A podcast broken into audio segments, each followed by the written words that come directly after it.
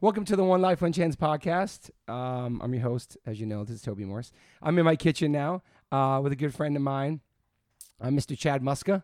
Welcome to the podcast, Chad. Yeah, Toby, we did it. I'm here. I made it. We'll- get to how we met before, but I do remember I was out of the loop with skateboarding for a while, and then I started skating at Brooklyn Projects. I don't know over ten years ago, whatever. And I used to always skate with you, and we and we knew each other from there. But I didn't know that you were Chad Muska. I just knew you were the dude I skated with. You know what I mean? Then I was, oh shit, like this guy's a pro, and then we became, you know what I mean? Like, but just skating because I was skating with some great skaters at Brooklyn Projects. yeah, and, and that's funny. When I, I'm driving on the way over here, that was kind of like my same thought, like the memory. I'm like, when, when did me and Toby first connect, you know? And I was like, you know, I, I was like, yeah, I just remember this dude showed up like, like you, you like came straight out of the '80s, like with like, like I was like, you got think you had to pat, you padded up with some knee pads and had an old school board, and I was like, and then you just started shredding, and I was like, and then and then you just had, you've always had great energy, like from Thank the time you. first time I met you, and I was like, and and same goes for me. I had no clue of about H Yeah. two O and like your- your, whole presence. I was just like.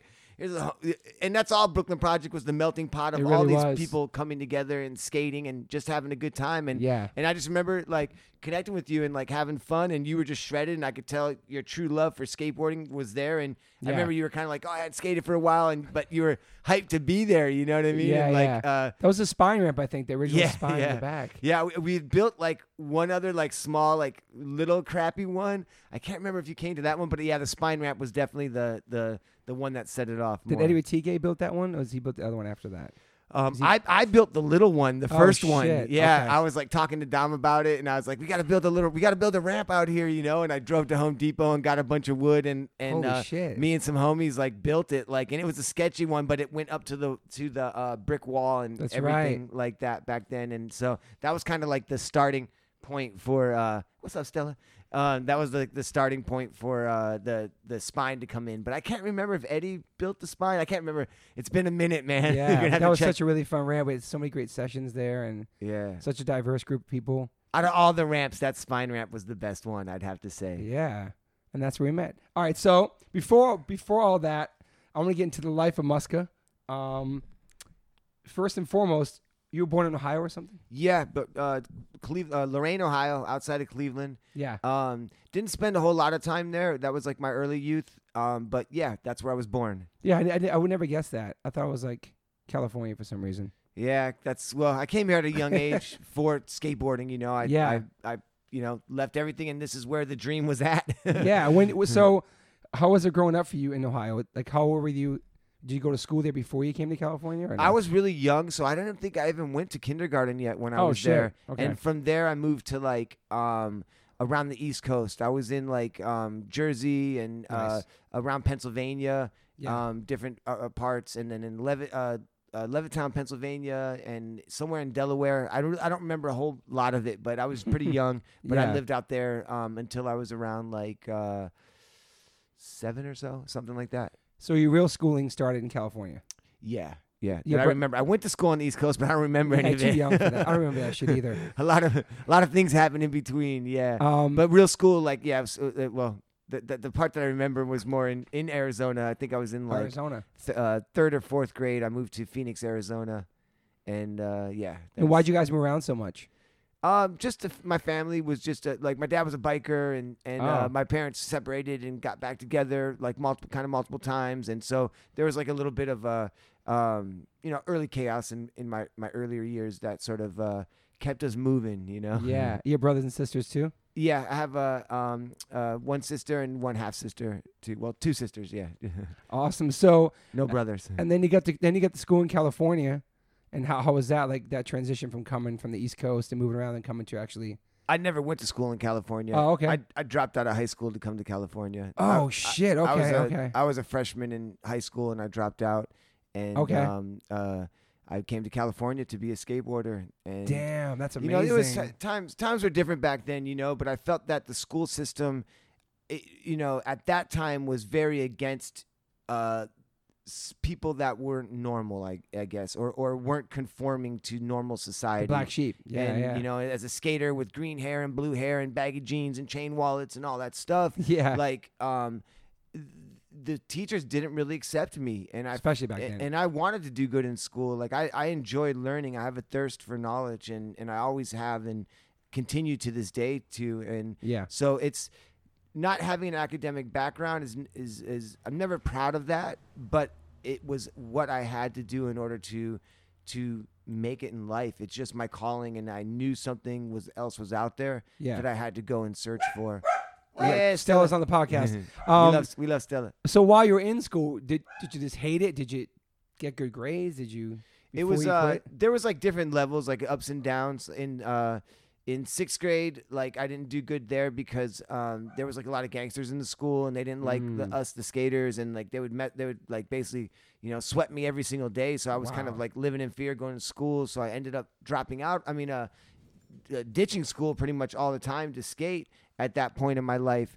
And um, uh, so I did pretty bad in sixth grade. Ended up doing good in seventh grade, and the teachers were actually cool at that school, and they were like, for whatever reason, they were accepting to me. But it was when I went into high school that things uh, sort of changed. I think with the school system for me Mhm. out there, and um, ultimately led me to. Uh, to leaving and, uh, and and heading to California. I was also back and forth from uh, my my mom moved to Las Vegas, Okay. and I'd be back and forth from Vegas, and uh, my dad was still in Arizona, Phoenix, Arizona. yeah. So I would go kind of uh, back and forth from the two. Never went to school in Vegas, uh, but I would I was out there a lot skating with a lot Yeah. of people and stuff. So what? So what was your connection and like your first exposure to skateboarding? Like what was it Um, that got so, you into it? So like the earliest one was um, my dad um, was living in Arizona when we were in on the East Coast, and he sent me a skateboard out, like an old like Variflex or like one of those like sketchy like mall ones, you know. And so that was like my first one, and there were some skaters that skated around there. There was an abandoned skate park Okay. um, on the other side of this freeway, and so I saw skaters skating there. And then I had seen like I think it was either uh, then or right when I got to Arizona, I saw Thrashin' the movie, and so that was a Yeah. big impact on me. And then uh, living in Arizona, there was just kids that skated in the neighborhood. yeah. Um, that it was just pretty popular, at, you know, in the late '80s, uh, yeah. right before it died. And Yeah. so um, uh, my BMX bike got stolen. I was really into BMX bikes, Nice. and I got a skateboard from one of the kids in the neighborhood, and there was no turning back. wow. Yeah, So how old are you? How what would be your age at that point? like uh, when I started skateboarding, Yeah, you got yeah, your Uh, first board. Yeah. ten years old, probably. Wow. Yeah, about ten.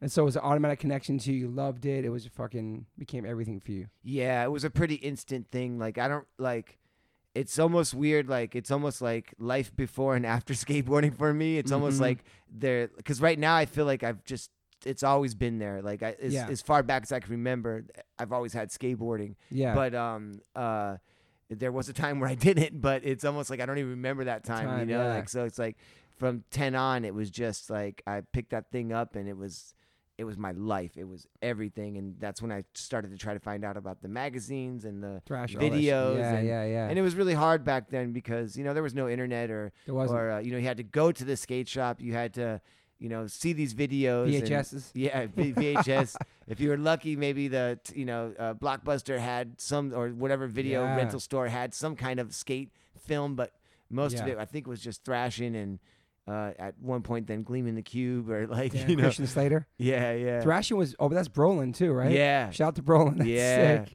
Um, and how Bones Brigade videos, obviously. Yeah, yeah. I mean, that was a huge, huge man. impact, you know. And Yeah. um, um, and and so that was like my yeah, my first exposure to skateboarding was through like the Bones Brigade and seeing those videos, Yeah. and I was like, oh, this is cool, like you know, it's crazy.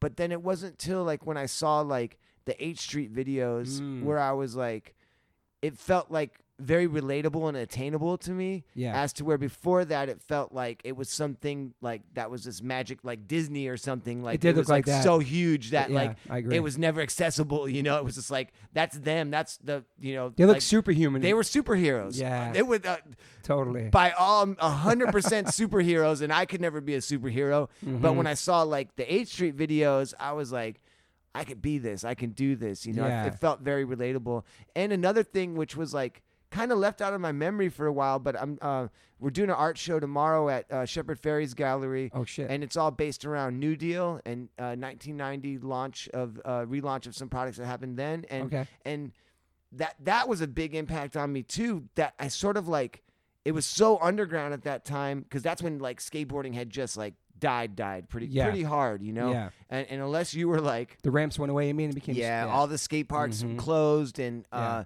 that just that 80s like hype was just gone instantly kind of overnight it felt like Yeah. um um and and then that was the birth of street skateboarding because we had nowhere else to turn you know there was Yeah. no skate parks there was nothing so we had to go to just flat concrete or look for embankments at schools or Yeah. or in ditches and be Mhm. creative and so that was like um, that was the birth of street skateboarding and then i saw the those videos and Yeah. i was like you know this uh, what once again it was relatable you didn't have to have this grand skate park or whatever you can go uh, to local parking lot and try to do Create your these shit, things yeah. that you were seeing in these videos and that that was a really cool moment in time for me Yeah, that's crazy when all that shit went away. I, um, I remember I talked to Christian and Cab on also on the podcast too. They talked about that time when like it just vanished, like everything they were doing in skating just was over. It's it's crazy how to take it away like that. You know what I mean? Like yeah, and it was like as my interest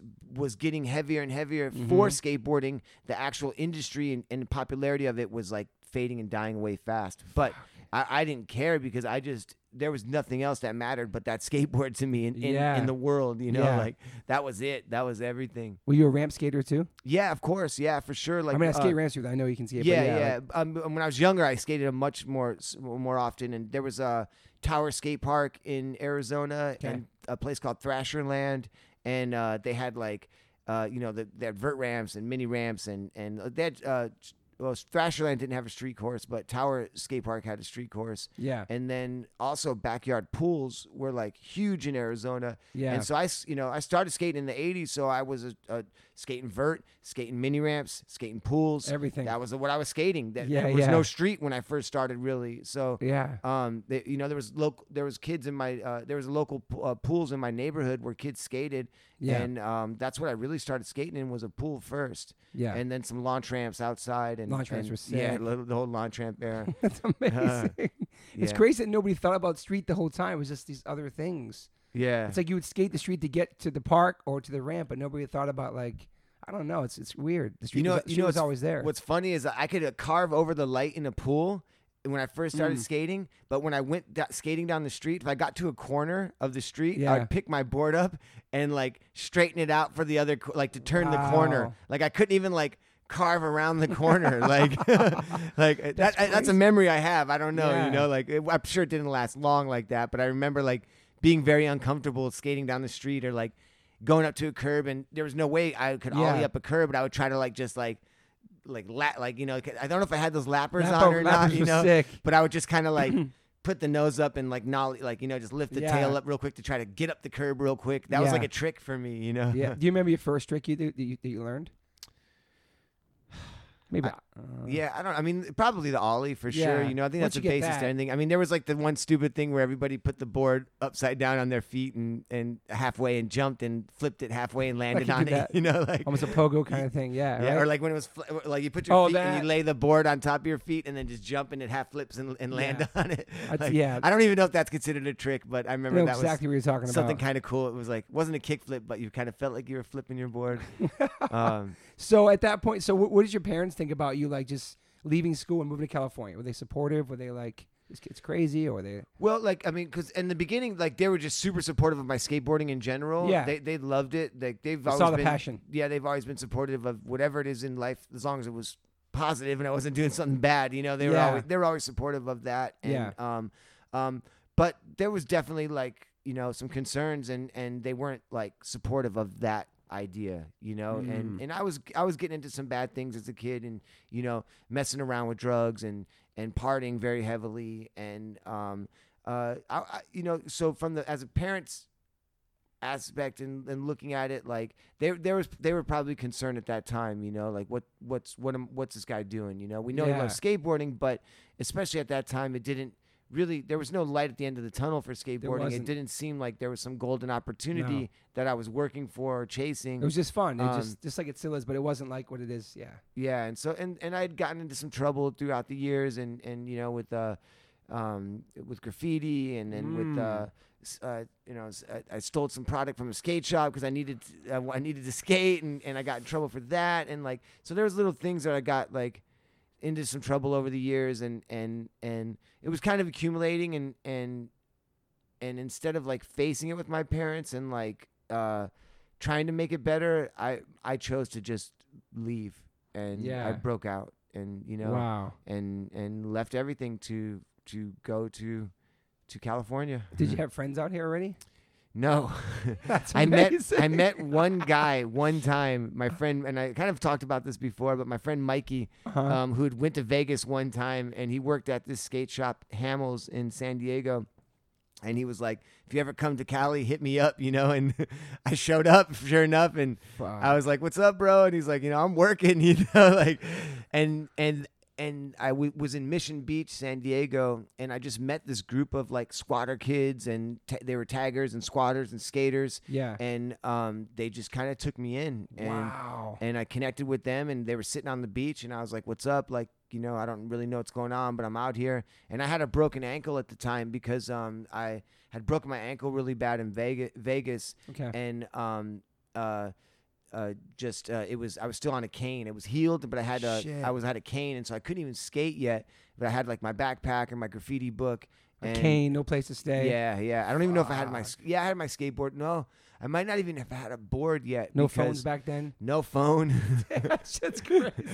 Nothing. Totally off the grid. Pretty yeah, I mean, yeah, I, I, it's funny, like looking back Think on things, you're that. like, how did we survive? Even, you know much. what I mean? Like, crazy, or did you just but- roll up? Yeah, that was it, you know, and, and you had to, and, and it was such a different time, and and uh, Yeah. and and it's I I appreciate that like I've lived through this transition of of times of technology and and connectivity and all Mhm. these things that like it, because. I mean, what's happening now isn't all bad. Obviously, there's a lot of great out of out of what's happening with with social media, Yeah. and with connecting. But just as you know, just as anything, there's there's some negativity within it as well too, and bad aspects of it. Of course. Um, where Gets dark on there. um, yeah, and, and where we don't, you know, we all feel that we're more connected than ever, but we're very disconnected in so many ways in, in, in life, with people, with humanity in general, Yes. with like being out of touch with the truth of humanity and who we are. Mhm. And, and it's like we're all living in this digital fantasy. Um, I myself included, even Me as a, even as aware of it as I am, I'm still a bit of a slave to it as well, because we've been conditioned now to believe that if we're not participating in this digital reality, we're irrelevant or we're left behind. And there It's really true. and Sad. and but the, and the sad part about it is there is a lot of truth to it. yes. If if, if no matter how uh, positive or consciously aware I am of the environment or society or, or morals or all these different things, it doesn't take away the fact that we need money to exist in this reality that we live in. We need to eat. We need to have a home over our heads. We need to provide our families. We have to do all these things. And so, with that said, being part of social media is a part of that. Well, at least for somebody like myself, who's Yeah. a creative or a skateboarder who has a who has a brand like you with music, 100%. with clothing, with all these things that projects that you want to do, you now have direct connection to your your entire audience, which had never happened before in the world. You know what I mean? Mhm. Like it's like okay, maybe you could do an interview in a magazine, and that you have to wait for that interview to come out. People have to go to the store, they have to get that magazine. You know what? Maybe what's what's happened that's changed in your mindset in that three months before you did the interview to the interview came out, or a month, or however long it's been. Um, you know, right Yeah. now this is real time. Your thoughts, your uh, uh, projects, your your anything that's going on with you. People that are interested in you or, or have followed you Yep. are able to to connect with you in real time, which is Super fast. insane. It's it's amazing. Yeah. But it's also this level of information and a, an amount of Too much information. information. There's our hard drives up here in our mind cannot store all this information and It's process definitely fuck it. with people mentally for sure. yeah, man. yeah, and, and- overload. yeah, and, and I'm curious to see what what are what are the long term effects of this. You know, this is infant stage right now. Like even like so Instagram's been around what like five six years or something like that, maybe Yeah. seven years. I don't know. I don't know how long it's been, but even the first couple years that it's been around. Um, it wasn't what it quite was right No. now, and we've seen it like snowball. And Facebook was there and stuff like that, and I never really messed with that a whole lot Mhm. but um uh you know it went from like you know it being just this funny little thing that you checked out every once in a while to like this People's lives. you can't yeah you can't even go 10 minutes without oh man i you know i drove from here to toby's house i had to check real quick in my car before i came in you know it's it's Crazy, it gets like that you It's know and, and i don't know how i got on this topic No, but exactly it's scary. but true. Me and Rapaport talked about two days ago. He's like, he's like, yo, check your phone. See how many hours you spent on social media today. I go, you go first. And he did his, I did mine. He's like, that's fucked. He's like, we're 49 year old men, but we're on this shit. But he's promoting his shit. I'm promoting my stuff. We promote positive. You know, we do the best we can down there, and it's and it's a tool, and it's. yes But I think Steve Jobs. Don't quote me on, but I think he said he wanted to create like the human extension of the body, and with the phones, and I'm pretty sure he. He fucking did that. That's it's part Yeah. of our bodies, man. The phone. It's the last thing you look at before you go to bed, and the first thing you look at in the morning. It's fucked. Well, the, the, the evolution of humanity has definitely integrated with this digital uh, extension of our of our consciousness. Mm-hmm. It's it's it's happened. It's done. It's going. There's no turning back. Yeah. So it's like people look to the future and they say, well, uh, there's going to be hybrid humans and they're going to integrate technology within humanity. So, in a way, that's already happened because you have a question and you instantly have the answer. You can have the answer to any question you want in, in two seconds. How do I build this? You know, refrigerator. It's true. How do you, uh, you know, whatever, Yeah. any single thing on earth, every library ever existed is consolidated into the into your hand in one second. You can know these things and learn how to do anything. yeah. And, so And bad things too. bad things. yeah. And once but we've become so conditioned to that, the scary part of it is that we we believe in what we're reading and watching and being told. So therefore, we can be told anything at some point. You Yeah. know, maybe right now it's a little bit um, you know, realistic and the things that we want to find out and learn and do are all being uh, the truth somewhat told to us Yeah. but eventually they can slowly skew it into any way that they want to some extent. And I'm Mhm. not trying to be like a conspiracy theorist or anything no, like no. that, but the the reality of like I mean, look at look at um uh like your sponsored feeds nowadays and stuff like that. So I mean, you could talk and like maybe I said refrigerator right now. I could go check my social media 2 seconds from now and it could be all new refrigerator uh, like, you That's know, uh, scary, man. advertisements and and that's what it is. That's what that I mean, right now it's we're being recorded. Everything we're saying is recorded and being put into data and we have a profile built on us. And it's like okay here's this this white male who's interested in art and skateboarding and music and and carpentry and you know and all stuff. And and it's like what do we want to to feed this mind and what can we get out of it and who is we i have no idea but but uh it's somebody Yeah, I- or something i don't know I do see ads pop up in my Gmail like tattoo removal or Nikes Yeah. or just shit that I'm into. I see all the time. It's Yeah. fucking crazy. Yeah, man. yeah. And, and now so it's been and I was getting pissed the other day. That shit started to work on me. I was like, I was like, oh man, Mm. my back's been hurting. I was like, I was thinking about getting one of these massage things, you know. And then like, boom, two seconds later, I pop up, my, I pop up my Instagram. It's like, you know, massage gun, you know, this that, and I'm like, oh, that looks good. And I'm like, and I pressed the link now, and I bought that thing, and I was like, You got that big crazy gun thing? that- Those things are ill. Yeah, They're really good I. I, I love it. I love that thing, but I'm not. I, I'm not sponsored by them or anything. Like, hey, but if you want to sponsor me, guys, no. yeah, they're not cheap, but we had one on tour. We were sharing it to my friend. They're, it's it's like a drill, but it's Yeah. for your back. It's so good. Yeah, though, yeah, that thing's amazing. Heavy There's a bunch of them. The one I got was the Theragun, and it was pretty expensive. I was like, I got suckered into that. There's some cheaper ones I saw on the market That's out the there. one though. I think that's yeah, it's so good, man. You got little different extensions and like, um, but yeah. Once again, I'm not, I'm not trying to market anything on here. I just, I honestly, I love that thing, and uh, um, it, See, it so you got a good product out of them. Yeah, it actually worked. looking it actually worked. Thank you, thank you, algorithm or Big Brother, what, whatever it is, they got you to get the thing. Artificial intelligence. um, yeah, but yeah, it's, it's a, those are really good points though about the internet. So what's crazy is that almost everything you started doing on your own as a kid was before the internet. Before that, before skateboarding was a fucking a career could actually have. You did it because you loved it. You did it because, and you moved to California because you met one person said, "Hit me up when you get there," and just showed up. That that's how life was though. Is just being outside and being creative and doing shit. And you were doing that at a very young age, and you took a chance and came to California by yourself, which is pretty fucking amazing. Oh man, yeah, it's been an amazing just- ride, and, and and I'm grateful for every every second of it, you know. But it wasn't all a walk in the park No. by any means. You know what I mean? There was many years of struggle being Yeah. out here and being homeless on the beach and and being starving and needing food and and and going. Did I make questioning my my decisions in life and should I go back home and you know just you know all those things were were were constantly lingering before I finally was able to like really start to make it in skateboarding. And, And how long did that take from the time you met those kids in California that kind of took you in? Like, how how how long did it take you? It was to- probably about three years.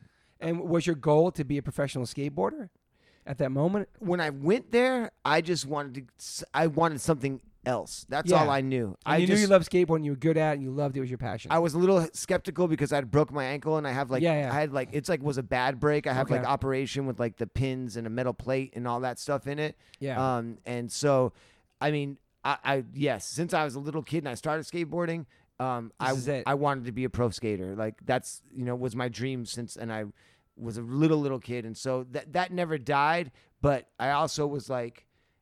I just was gonna give it a shot no matter what, even if I was gonna go get a job at McDonald's or whatever, whatever Mhm. it was. Like you know, I just wanted to like go to Cal. My heart and soul told me I had a calling. I had to go to California. Yeah. I didn't know what the the outcome was going to be, but that's that's I what I, that. that's what I had to do. Um, and it was risky, you know. And and it's not. And I'm not saying that like everybody like quits, drop out of school, and Yeah. and, and, and run away from home. Like that. That's that's definitely not the the, the, the advice I would give anybody No. out there. Um, but follow your passions, though. yeah, sometimes if you're if you're really if your heart is telling you something over and over and over again, then sometimes you have to follow that that that that voice, you know. And Yeah. and uh, um, yeah. So, but it, it was it was it was a rough ride, and and then things started to, to take off, and and and it became amazing, pretty in a pretty small amount of time. Yeah. So, like, were you working some jobs when you first get out, or you just kind of just kind of in the no. I never worked a job ever since I got to California. Like I just was Holy like, shit! I was just hustling on the beach. You know what I mean? Like just uh, shit. uh, begging for change sometimes, and like, and then the the the the street So you never worked a job from. After I had a job in uh, Vegas, like uh, working in a concrete um, casting, pre-casting place, and Yeah. uh, we would make like big, huge cement boxes and load them on semi trucks and put them out for like uh, underground electrical boxes and, Gotcha. and uh, some sewer systems and stuff like that. Yeah. Um, but then I got busted for graffiti there in Vegas for my third time, and I had like, uh, like huge amounts of fines and, and community service and, and possibly some juvenile detention time. Oh shit. And uh, because they were cracking down hard on graffiti at that time in Vegas, and so that's when I was just like. I just ran away from it. I was like, I'm out. You know, like I go, I was just like, I'm not doing this community service. I'm not like gonna work this job. I was dropped out. I had dropped out of school already, you know, and I was yeah. like, um, I was just like, I'm out. Like, there's no way, you know, and and I just like stayed in Cali until I was 18. I never went back to to to Vegas uh, Yeah. until I was, and I thought I, I never knew if that was true or not, but it, I always heard that once you turn 18, that the juvenile record Mm. goes away. It was. I hope I, I always hoped it was, but I might still have a graffiti charge in Vegas. what was your? What did you tag? Did you have a name? Was it? I used to like we, we and my friends had a crew called SA, which there was a big SA crew already that, but we were we didn't know shit. We were like, this is you know we Yeah. didn't have no internet or anything, you know. say that. Yeah. Yeah, but, but that's funny. So, no no disrespect, SA. Don't come and get us, no. Gator. Um, no, but uh, um, uh, that was one of our crews, and, and USK was another one we tagged. It was like the Urban Street Knowledge and Urban Street Kings, and and uh, Awesome. I used to tag. Um, I uh, what would I tag? I had uh, I would tag Fila. That was like my tag for a long Fila? time. Yeah, I was, Oh, and I had like a little like Fila jumpsuit, like a velour jumpsuit. I was all, I had one that I was like so hyped on, you know, and uh, um, that was like my uh, yeah, that was my thing. I tagged Fila for a long time. That's amazing. I know why. I had a couple other names for sure over the years. Like I can't remember the other ones. The I think the first one I tagged was Foos, but that's when I like I bit my homie from from from uh, Arizona. That my friend moved from Puerto Rico, and he was the first tagger that I saw, and he Uh-huh. wrote Noose like N U C E, and I went then I went to Vegas, and I was like. I'm a tiger, you know, and I was like, I write Foos, and I like just copied his style a little bit and like added an F instead of the N. That's fucking and, uh, amazing. but then I switched it up after that a while. Then yeah. so you you you were you were a hip hop kid for sure. Yeah, well, uh, but you know, skateboarding was everything back then. You know what I But, mean? more, Like the, but the soundtrack is more punk rock back then, wasn't it? I was totally into punk rock. I loved punk rock. Yeah, Muska got a bad religion tattoo. I got a bad religion tattoo. I, I went to awesome. Arizona was like the punk scene was so hard hard out there. Like Okay. it was heavy, man. And like I was but I was going to like, you know, I I would like be at an MDC show one night and then like uh you know, a uh, a tribe called Quest show or, or like uh, uh, you know the, I can't even remember who else here. like you know in the same in the same couple week I you know what that. I mean Yeah, like I love was that. I was going to all these things and and even into some like crazy death metal I was at like Deicide concerts and like Morbid sick. Angel and like and then down to straight edge scene too like that was huge huge huge straight edge scene Okay. in uh in Arizona and and and I was down with like Gorilla Biscuits and and uh, Youth of Today and and um uh Judge and uh I Loved and, all and- that shit. my my brain is like I, the New York City hardcore I, I had one one t- tape cassette that was the New York City hardcore compilation Yes. and like I was like I never heard music like that. I was like this is so different than any punk rock that I I was like this is some crazy shit like sick of it all or like I mean Yeah. all, all, all, all and I, I, I think those were all the straight edge ones. Um, my brain's a little. It's been so No, many that's great. I years. know- that's great. Years now, you know. But like, like that shit was hard, man. I was like, different in the West Coast. Shit. oh yeah. man, like I was like, I was blown away by that music and the and the the, the energy in it was like, you know, it was heavy and and Yeah. and I was like, I was straight edge for one year of my life Oh, back then, shit. and I got super because I had a crew of homies that were like hardcore militant straight edge ve- vegans, you know, Okay. and and um and I was like.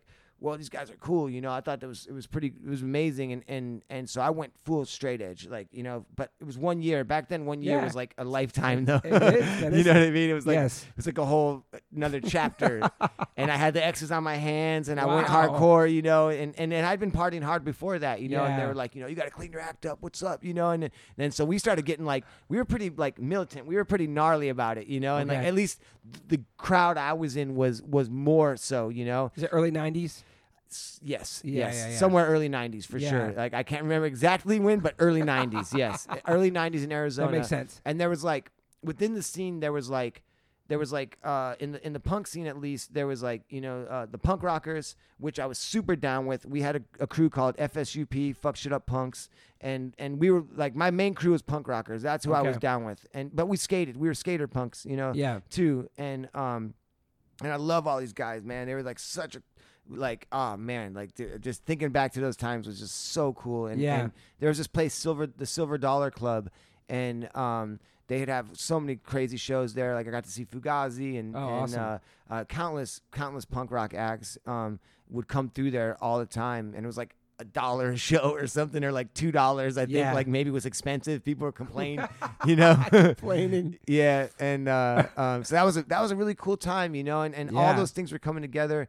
Um, but like eventually, about after a year or so, like I think I heard the Cypress Hill album dropped, and I was like, I want to get high. Yeah. so, so I started smoking. So I started smoking some weed back then. Okay. Okay. And again after it, and then I had to like hide it from those guys, and we were like, and then all of a sudden they found out that we were smoking, and they like the whole crew wanted to like beat us up, and like we had to like.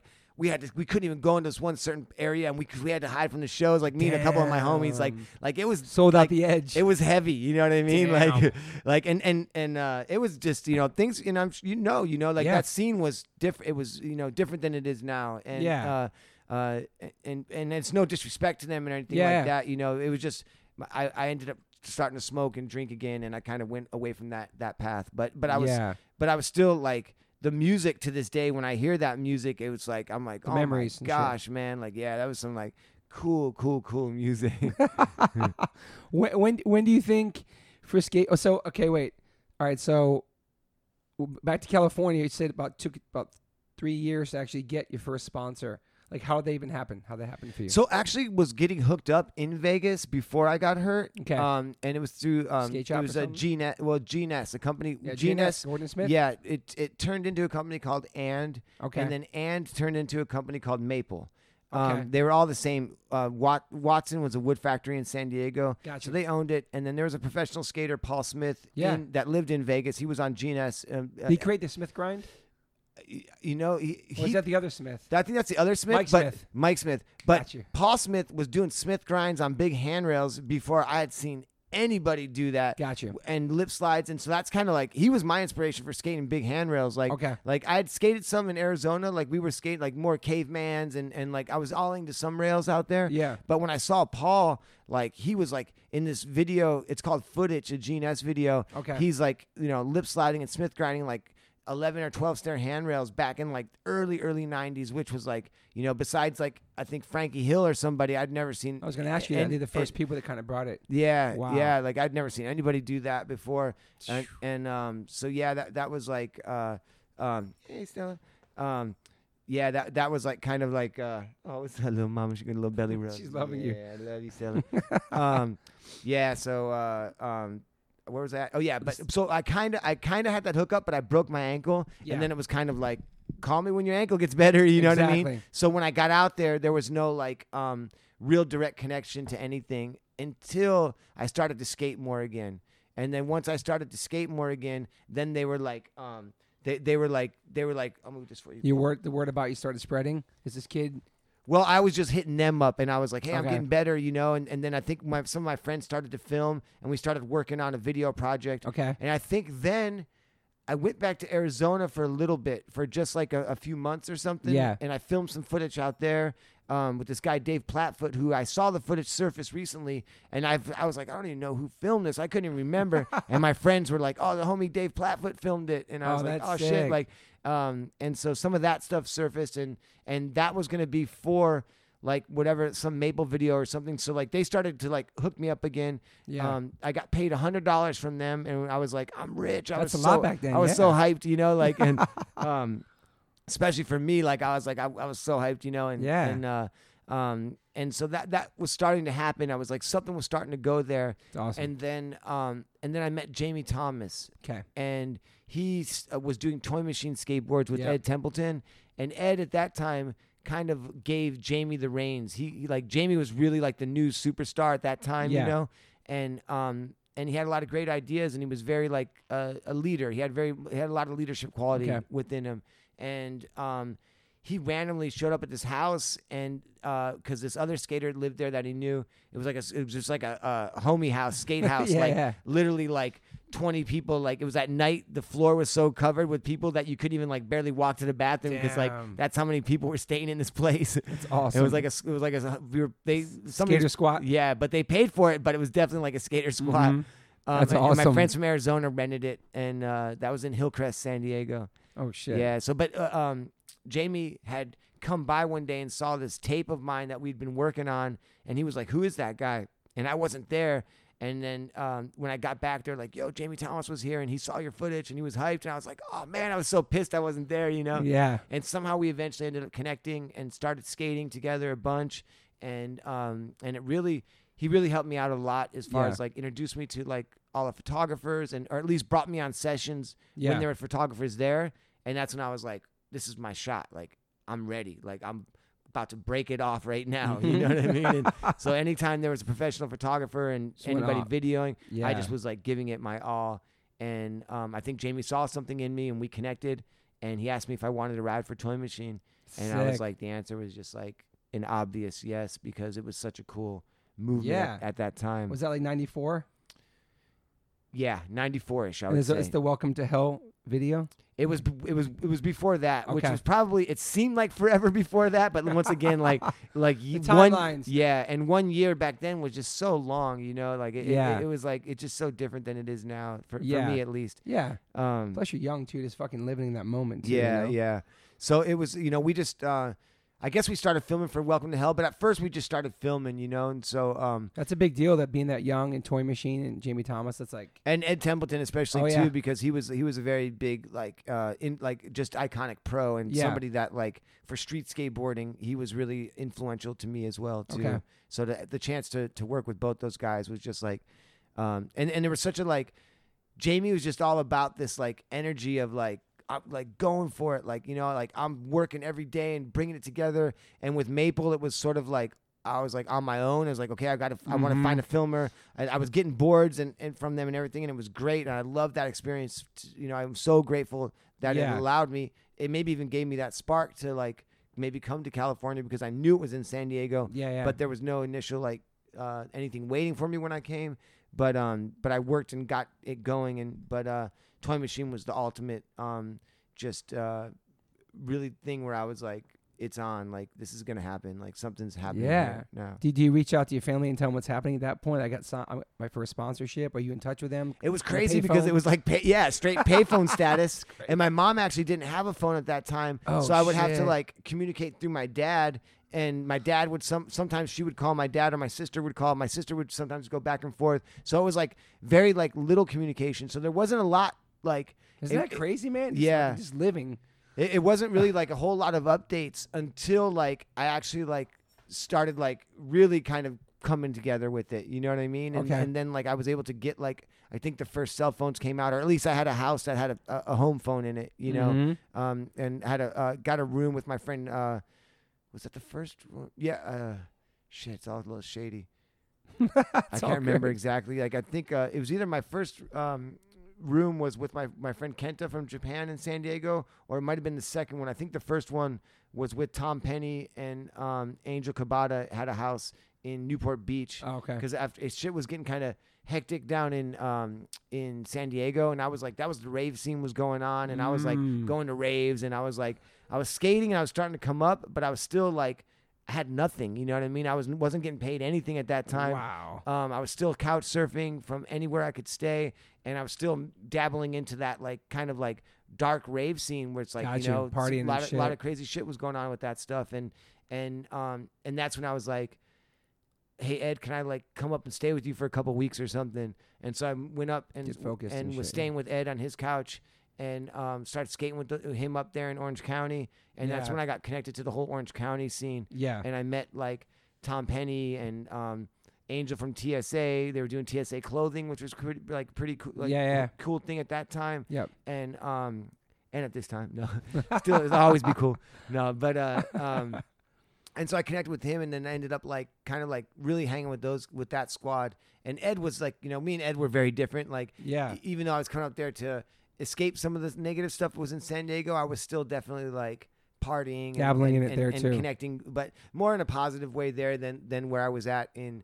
Because I was hanging with like non-skaters in San Diego too, Gotcha. and at least the people in Orange County I was kicking with, it was all skate, Yeah. full skate scene, and yeah. and uh, and stuff like that. Yeah, so that so that was Toy Machine was that was like what 94 to 96. Yeah, something like that. I'm, once again, I'm so bad with the, the the time frames. So yeah. when so when was it for you when you like you realized that um I'm actually this is going to be a career. I'm spot when you start actually making money. When you start actually making some money where you could get get your own place on your own from skateboarding. um, Was that, was years later or like That was a, like, fast. but it was still like I was still like roommates with people and stuff like that. It was kind of a, gr- a, gradual thing in the yeah, beginning, you know. Um, uh, but in in between, it was like th- I never even questioned it. Like I was like I never even thought about it. I never thought about like, am I doing this for a career? Like Just doing it. I was doing it, and Yeah. like and I was like just going for every every opportunity along the way as it came, kind of. Yeah. Um, and uh, um, but yeah, with with uh, really no. At that point, there was no turning back. I was like, like I got put into this this machine somehow, and it was the toy machine. Yeah. No, but uh, but the machine of the industry kind of. And I was like, okay, this is starting to happen. We started to go, but it was mainly like we started to go on tour, and I was kind of like on tour forever, and um, just didn't have a house and all this stuff. And Yeah. then and then that's when I got the place with Angel, and then it, the moment in time that really allowed me to start to become self sufficient within skateboarding was came from a very negative thing in skateboarding, which I actually got kicked off Toy Machine. Oh, Um, shit. At the they were doing a video premiere. The video um, they were exporting the video the night of the premiere. It was like last minute finishing, and the the computer crashed and the program crashed, and they couldn't get the video exported in order to watch at the premiere. what? And so fucking crazy. I'm waiting at the premiere. I'm drinking like I, in my ca- ca- classic style, and uh, the video's not showing up, and it's getting later and later and later, and I'm getting a little bit more drunk and a little bit more drunk and a little bit more drunk, Damn. and then uh, you know, and then all the kids are hitting me up like, "What's going on? Where's the video? Where's the video?" And then Ed and Jamie come up to me and they're like, "The video's premiere is not happening tonight," and I was just like, "No, like, what are you saying?" Like, I I couldn't compute those. Uh, yeah. I, those words did not make sense to me. Like Yeah. the video was coming, we were celebrating, it was dropped. It was a moment that I've been working my whole life This is like your introduction to the whole. yeah, yeah, yeah, yeah, And I was just like, what? And I just lost it. And I don't really remember. I think I blacked out and was just like faded and just going off on Ed and going off on Jamie and you know and, and I don't remember any of it really, you know, the, what I did or what I said exactly. But I woke up the next day and I was like, what happened last night? Wait a minute. Like something doesn't seem right. Like I was, I didn't remember it. Damn. And I was like, this is sketchy. Something something weird happened. And I was hungover. And I got a call from Ed. And Ed was like, you know, I'm sorry, but, you know, I can't have somebody talk to me like that and whatever. And, Ah, and, shit. and um, we're going to have to kick you off the team. And I was like, oh my gosh. Like, it's over. Like, I'm done. Like, you know what I mean? Like, my career is, I'm completely done. It's how old were you at that point? You remember how old you were? I mean, like, Twenties. no, I couldn't have been more than. I couldn't have been more than 17, Holy shit. 18, 17, 18. Damn. You know, something like that. Okay. You know, um, and uh, I think The whole world came crashing. This yeah, it was done, and I was like, man. So I'm, I, I, at least I got sponsored, and you know, and, and I turned pro for sh- for Toy Machine, and it was cool, and and then some other people started to hit me up, and and I was like, wait a minute, you know, maybe there's some other opportunities, and eventually this the this guy, the owner of Shorty's, Yep. hit me up, and it was Shorty's Bolts at that time, Okay. and uh, his name's Tony Buyalos, and um, he hit me up and he was like, "Hey, Shorty's was the, the coolest of cool at that time. At like that they had Rosa, the model was like the Oh, yeah, yeah. For, for the bolts, and and and so it was just a bolt company, and and they made grip tape and bushings and stuff. Interesting. But every cool skater in the world rode for it, and Okay. that was like the kind of first of the first where like it was like this like other type of team that wasn't like only like you know Powell or Vision or whatever. It Mhm. was like everybody from all the companies rode for Shorties because it was you. bolts. It was a bolt company. yeah, yeah. And they were the first bolt company, as far as I know, that like Mhm. well, that made short bolts at least. I think they had like um, T bolts before that or something, or, or like yeah, uh, yeah. or bridge bolts. You know, like I think some of those old school '80s ones Yeah. were, were around first. But like they they were the first company that uh, really um, reacted to what was happening in skateboarding, and the riser pad had disappeared, That's right. and nobody made short bolts. And they made shorties, which was the most genius, easiest So thing to think about, but the most genius thing at the time. and they were bagging bolts. Him and April, his girlfriend, were bagging bolts in their apartment and and selling them, and it blew up, you know, and, and it really became something. And Just a bolt. It's crazy. yeah, and that's a whole story in itself. Yeah. You know? And and he hit me up and he was like, I want to I want to launch Shorty Skateboards and I want you to be the face of it.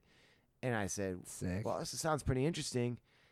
And he said, I want to pay you. And I said, Ooh, this sounds even more interesting. and then that was like the first real paycheck that I got from skateboarding. Awesome. And it changed my life at that time. And I was able to get my own apartment. I got a car.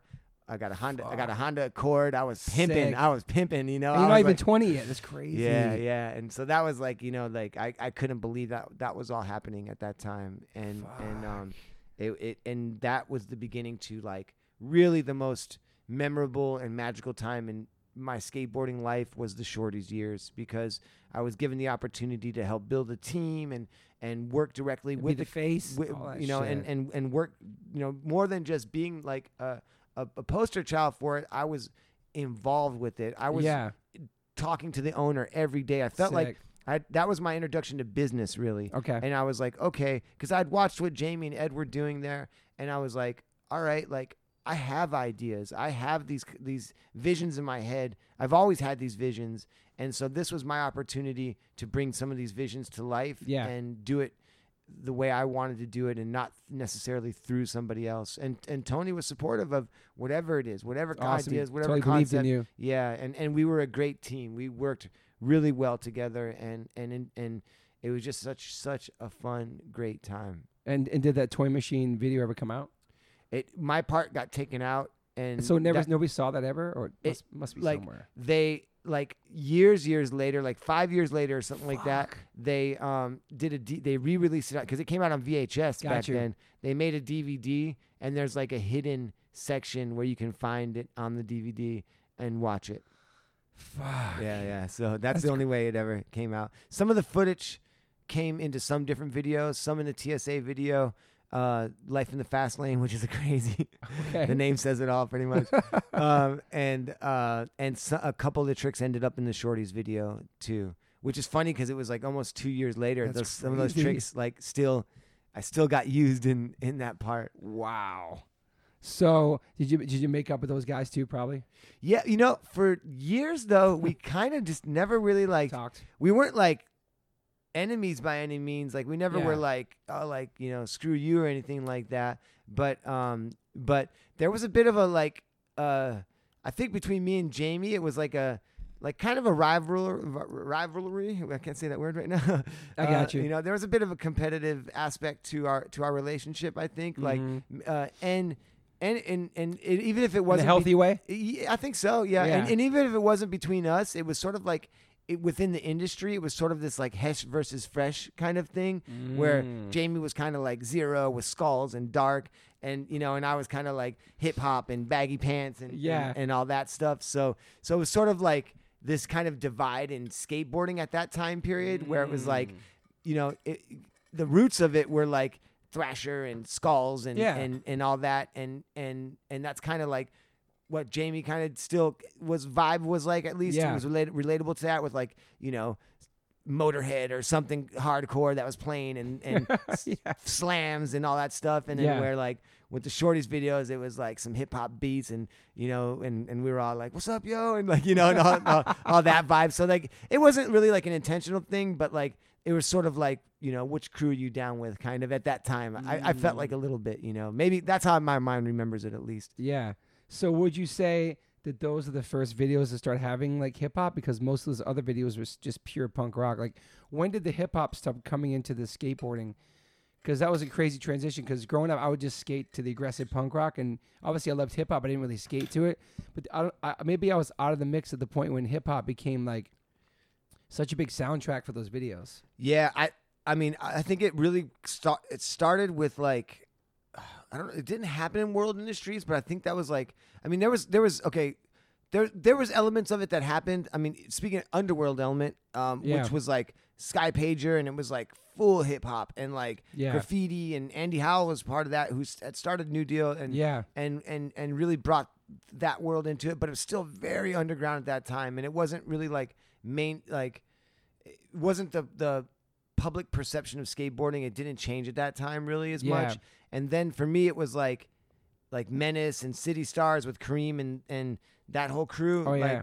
and, and like that was like really like where where i felt like hip hop was coming to be part of skateboarding and those were huge influences of mine like Mhm. all those guys and and uh, um, that was like I think like they, they planted the seed and then maybe like I helped bring it in Yeah. into the mainstream even more so at that time Yeah. you know but skate the the industry was growing so right right as my interest started with skateboarding and it was dying then as my popularity in skateboarding started to grow it was growing right along simultaneously with the in, with the industry itself Mhm. so it was a it was a golden time Yeah. to come up as a professional skateboarder. Um, and and it was just a, a perfect storm kind of in, in general.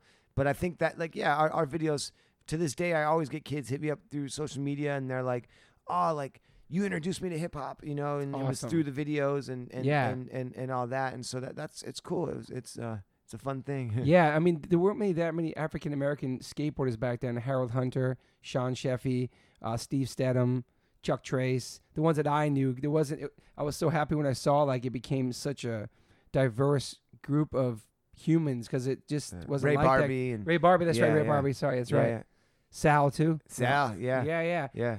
But like, but no, it's and yeah, it was definitely like, but and that was the public perception of skateboarding was it was this like Southern California Totally. white spo- white subculture, you, you know, and and that was it, and and and uh, and when I grew up and was skating in high school, uh, one of my best friends, Mike, was was Mexican and he skated. And like th- he got sweated by the vatos, you know what I mean? Like, what's up, Mm. SA? Like, you got, why are you doing Yeah. that white boy shit? And they they jumped me and beat me up in front of him just to show him like you're next if you if you don't stop Damn, this, for you know? real? Yeah, Holy yeah. shit. So it was like it was like that heavy, like it was like you know perceived as a white thing and a Yeah. white male thing at that. Mhm. Now fast forward till now, it's it's everything. It's like boy, it, girl, white, black, Asian, Mexican, Hip-hop, punk rock, everything. uh, you know, China, uh, Brazil, uh, America, Australia, you know, Yeah. Canada. It doesn't matter where you go in the world. Africa. I mean, there's skaters everywhere, Isn't and, crazy, and and it's like they all got their own little scene. I mean, it's so so so cool to see. Be, be, and the reason it's so cool is because how important skateboarding is to somebody, and especially to me and to kids. They have a physical mental activity that Yeah. gets them out of the house, that gets them off their phone, that unites them with all these different cultures and people who they may have never been introduced to. Yeah. Like skateboarding is so much more than just this like activity that you ride and try to do tricks on. It's It's a community. It's, it's everything. beyond that. Yeah, it's it's it's a, it's it's a culture. It's it's a community. It's it's a, a, a it's just everything. It's so much. It, it's it's the world can learn a lot from it. And Yeah. and, and and there's some bullshit in skaters and and they Yeah. they, they maybe are like um, judgmental to people outside of skateboarding. So it's such a tight knit group within skateboarding, but like. Um, but nonetheless, it's the positives outweigh the negatives. Yeah. so so, so much with it. even just fast forwarding to like Lupe Fiasco, Kick Push, and Pharrell Williams, like Skateboard P, and Lil Wayne skating, like how that like that part of the hip hop culture like made it so cool to be a skateboarder too, and brought like such a new. Gr- it's it's amazing. Just when I saw that all that happened, I was like, I like how everything's so meshed together, all the different genres and communities. It's it's amazing, man. Yeah, yeah. There's there's there's like it, it's so many things are like, and it's weird because there's, there's also that like the opposite spectrum of that too, where it's like you see some of these things like coming all together, but then you also see this like great divide continue to happen in this world, which is so frustrating because like Mm. it's like we we we we take 10 steps forward and then it's always a couple steps b- back too you know like it's Yeah. like and as we celebrate all these different aspects of creativity and and humanity in general of uh, of all these things that that now we're we're going like okay a lot of things have been suppressed over the years whether it's whether it was racial or gender or uh, you know all these different things Yep. and so we see this this this rise of all these these these these people that have been suppressed over the years are like, okay, I'm here. He- Hear hear me roar now, okay? Yeah. Which is great. Like like I mean, I'm all for it. Like be proud of who you are, a hundred thousand percent.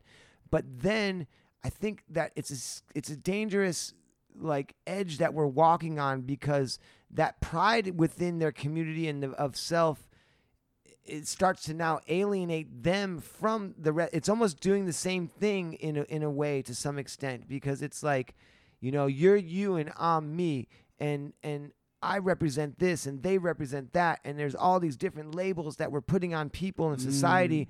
and it's like it's like, hey, d- like, I, it, it it's it's great, be yourself, like, but I think like, and and eh, it's like you know celebrate humanity and don't celebrate just these little aspects of it i Yeah. think it's like it's celebrate the idea that there's the freedom to be whoever you want to be but don't segment yourself in within society it's like if we're all here connected living within the same world that we need Mm. to find a way to like celebrate it it all together because like it's like what if what if all these groups that are being celebrated at the moment what if a kid doesn't fit into any of those groups he's just like oh i'm just want to be a scientist and go to school and do my thing like yeah, yeah. are, are they then going to be alienated and be the like outcast you know or Yeah. something and, and so so it's a touchy touchy subject which is like uh, it can go on for years and and and and people would- would easily say to me well you're not that so you, you've never been that so you don't know what it's like to be that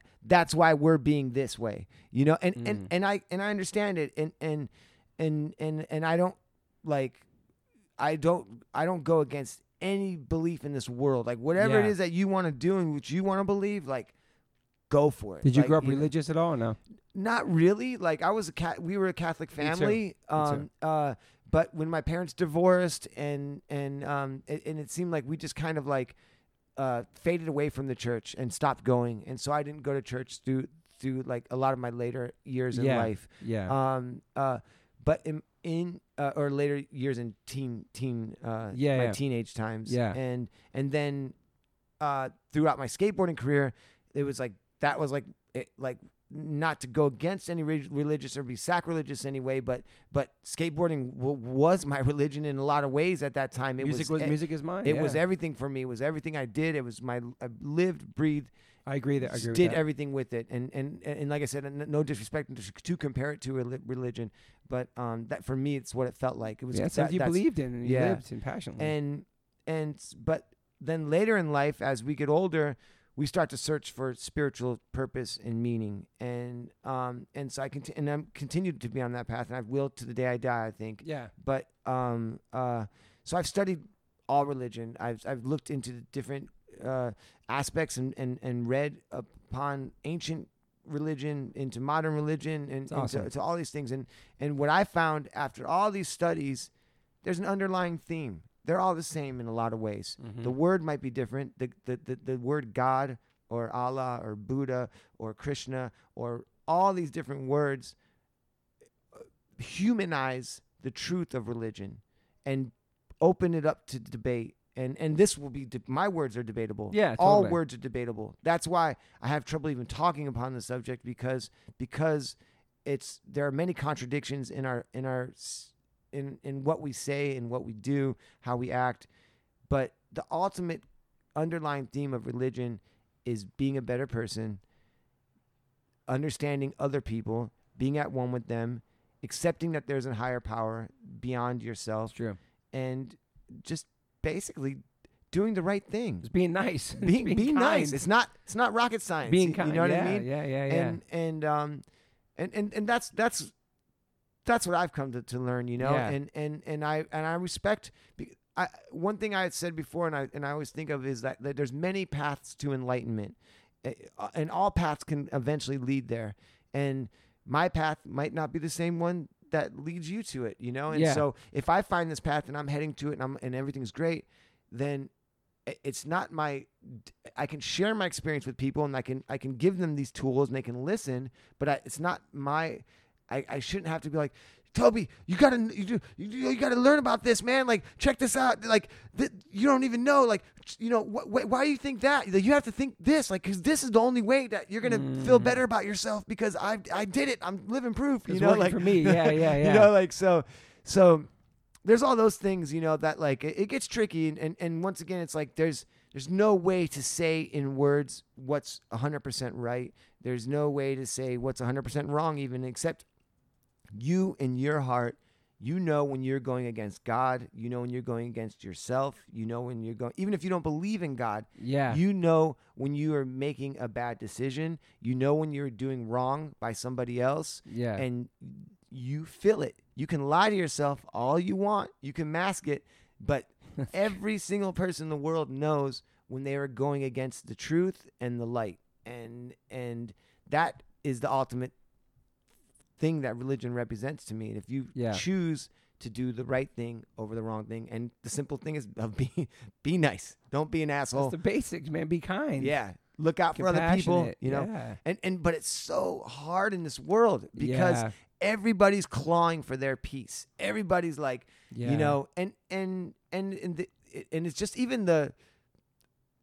It's not even all about like this massive fortune. Sometimes, sometimes just the littlest bit of staying afloat is is what everybody's trying to Totally, to to to stay in a part of and do. Stay afloat. Yeah, and Mhm. and so we all have this fear, you know. There's a there's a major fear of of of losing or the fact that all of humanity's not going, "Hey, I'm going to be nice and make the right decision." So you're in this constant fear of, "Do I trust this person? Are they trying to get over on me? Should I mm-hmm. get over on them first because because they might be getting over on me?" There's all these things that like we're we're conditioned and fed by this world that we live in now. So so at times it it becomes hard to make the right decision, you know, and to be the better person. And Yeah. you know, but I I myself am I every day I do my best to make the right decision. It doesn't mean I'm perfect by any means. It doesn't Yeah. mean that um, I'm gonna mess up. It doesn't mean that like I'm gonna have bad days. It doesn't mean that you know all those Yeah. things. But I know as much as I humanly can, I consciously make the effort to be a good person. To when I see somebody on the street, I I like to smile at that person. Me too. You know, people say, "Oh, that's sketchy because you don't know this person." And sometimes, yeah, sometimes a crazy, uh, and I don't care if they're a crazy homeless, ragged-looking person or if it's a it's a rich, beautiful lady walking by. It doesn't Mhm. it doesn't matter to me. I try to greet every person with the same smile. Yeah. Hello, how's it going? At least a nod and a smile, like you know, it's like it's just Yeah. a nice thing to do, you know, Yeah. and and that's what I like to do, and and that's a small step, but I think it could go miles, you know, like Yeah. it, it can it can uh, have a ripple effect that, 100%, that man. Changes things. Just just one person a day that you make smile or do something for. Like it's, I, I believe in that too, man. I really Yeah. do. Um, pay it forward type shit. You know. yeah, yeah, Um, it's real. do you have any regrets? I you know, I I. I try to I, I try to turn any regret into a lesson the best I can. Smart. I think the only regret I could have is in real estate Alright. and some financial decisions in, in real estate, like which is not really a. I guess it's a regret. That that would. I- It's funny because that would be the only regret would be would would be based around money, which is funny, which is to stop and think about. You know, like Yeah. like it's like wow, like you would think if a person had one regret in their life, it would be something like an action that they did or something that they you hurt somebody and you wish you wouldn't have or something like that. But when I Yeah. when I stop and think about it, it and I'm just having this self realization right now that like and I'm questioning it a little bit. You know, it's like it's kind of interesting that that would be my if I had one regret, that's what it would be. And, and that's you know I don't know. It's a strange thing Real to estate, me. yeah. just just to think about. Uh, uh, I'm even thinking that the statement is strange for me now that I said that. But yeah, I mean, I don't know. I guess I would have like invested in real estate more at a, at a, at a Oh, young- okay. younger younger age yeah. when when uh, and held held on to like a house that I bought one time and so what was the first house you bought? How old were you when you bought your first house? Do you remember?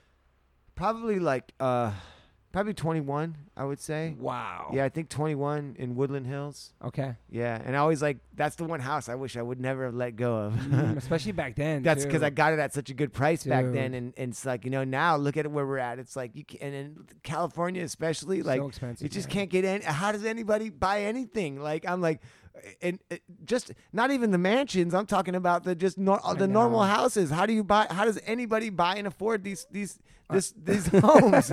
We bought this house in 2003, and this neighborhood was nothing compa- like this. And my wife, I told my wife, like, "You're crazy." Goes, "Trust me, the neighborhood's gonna get better." And then, like a year later, the zip code was on CNN. Our, our neighborhood's completely changed, and I'm very happy that we bought this house in 2003. We're very lucky, man. yeah, It's the smartest thing I ever done with any of the money I've ever made.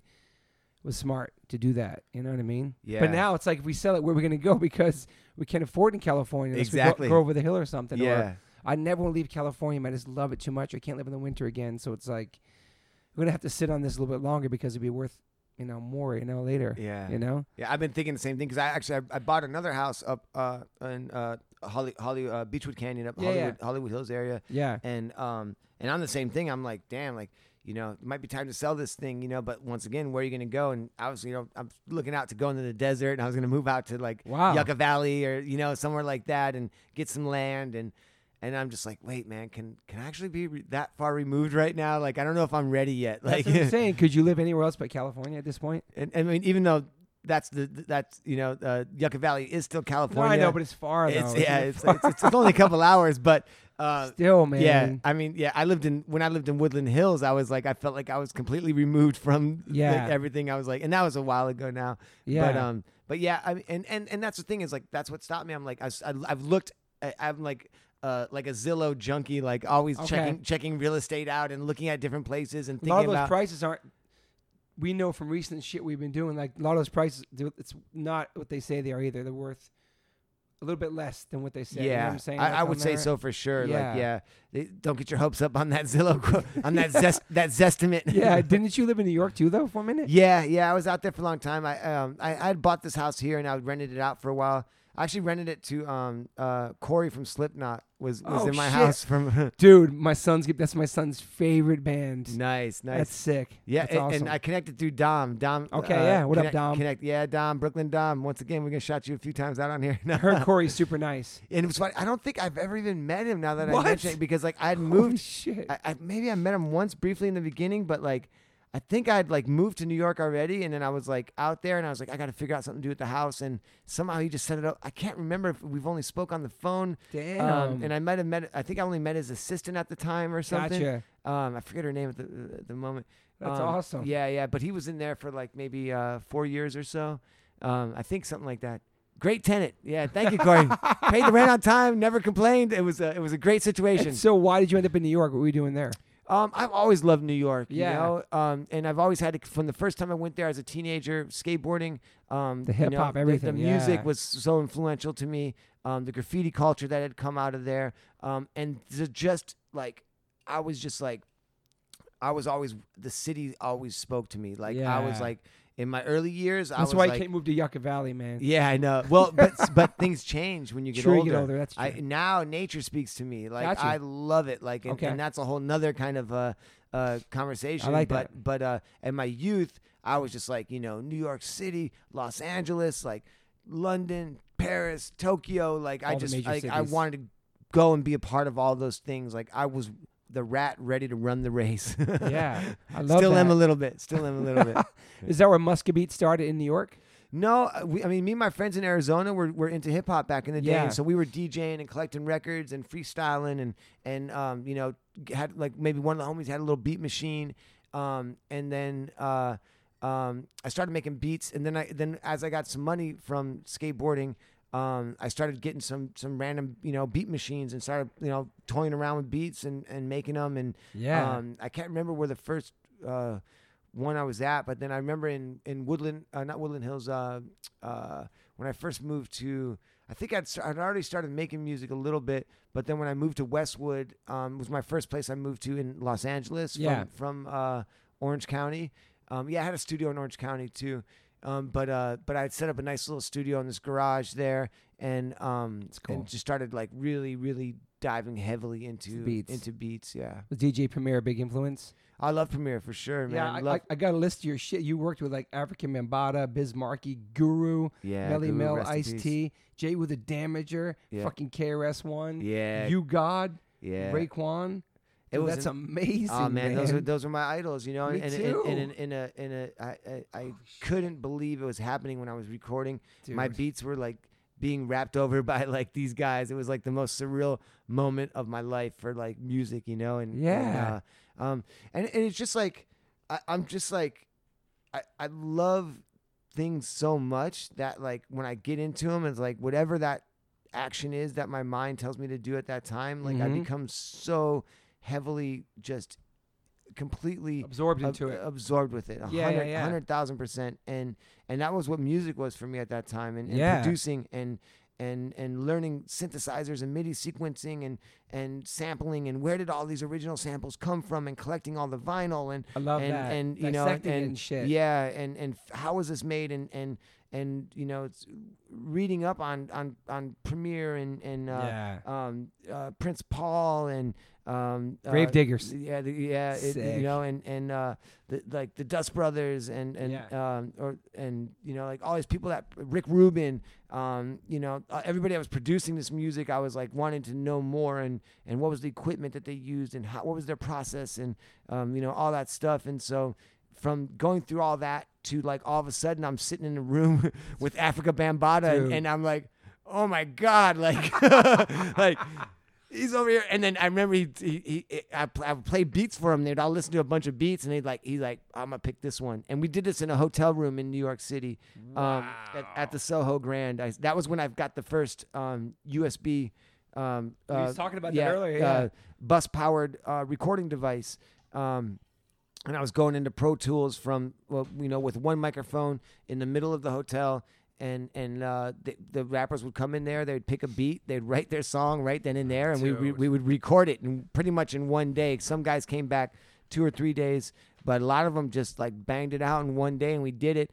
And I remember uh, Bambaataa, you know, he picked this one beat, and I was like, you know, and I I just had a bunch of them. I didn't really, I had a few beats in mind for a Yeah. few people, but with him, I had like some like I was like, oh, like you know, I want to do some like Planet Rock type, you know, Yeah. some like boom, boom, you know, like some some 808 beats with some like synthesizer ri- riffs and stuff on it, you know, and Yeah. and uh, um, and I had this kind of like P funk beat almost like like this kind of like funky like beat that was like a, it was a pretty trippy beat, and he's like, it's like I want this one. And I was like, a word, okay, all right, all right, you know. And then he was writing forever, and I was like kind of humming along, singing. He goes, okay, I'm ready, and and then it, we you know we hit record, and and he drops his verse.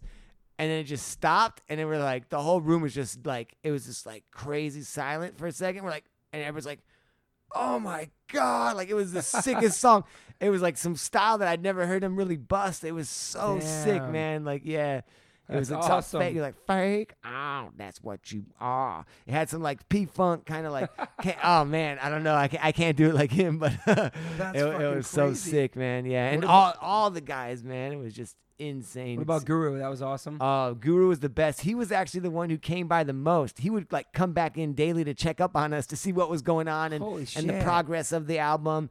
Um, I got to introduce him to Prodigy from Mobb Deep, who he had never hung out with Oh, until that huge. hotel That's fucking huge. And it was like I was like, you guys have never kicked it, you know what I mean? And and and rest in peace, both their souls. You know, Yeah. I'm so honored and blessed to have lived that moment and Wow. and sat in a room with them where we both recorded a hip hop track to, together and listened to the conversation they had. I'm gonna still have to make a documentary on that whole thing to. because we recorded, we videotaped a lot of the experience as well too, and I have that on video that moment, and it's just like, wow, I'm just like blown away by it. You know what That's I mean? amazing you made that connection, man. That's really, Yeah. it's fucking Yeah, insane. it was crazy. KRS One, Yeah, sick. and and then we did three tracks in uh in L.A. back in my studio here in L.A. Um, at the time, and uh, KRS One was one of the ones we did in L.A. Um, and uh, it was so sick. I had a studio set up in my in a, one of the rooms in my house, you know, and he came through and and and he dropped three tracks in like uh three tracks in like a couple hours. He was just like, "I'm ready." like you know, like just spitting the illest verses. He's like, one of the greatest. yeah, man. like just like, and he just wrote it all right on the spot too. He's just like, he's like, I'm doing three songs. You know what I mean? And like, he just like picked three beats and just wrote three songs and just like, just so deliberedly per- perfect, on point. Just every time, it was just like each each delivery he did was just. It was like the first try was like, well, it's that's perfect. It's done. Like he's like, it couldn't have got much better than that. You know, and so yeah, we dropped. I still have two tracks that are unreleased from him. Uh, I never put out yet. Holy have shit. I have to drop one of those one of these days soon. and Raekwon, dude. Yeah, Fuck, yeah. He was like the Tasmanian devil. He came in the room like, woo, woo, this shit is hot, son. Woo, woo. there. No, they got a they got a recording studio there. I'm gonna keep me one in there just like that. And then and he was like Super hyped. Yeah, he was just bouncing around the room, had a towel on his head, like sorry, sorry, Stella. I guess disrupted Wow. Stella a little bit here.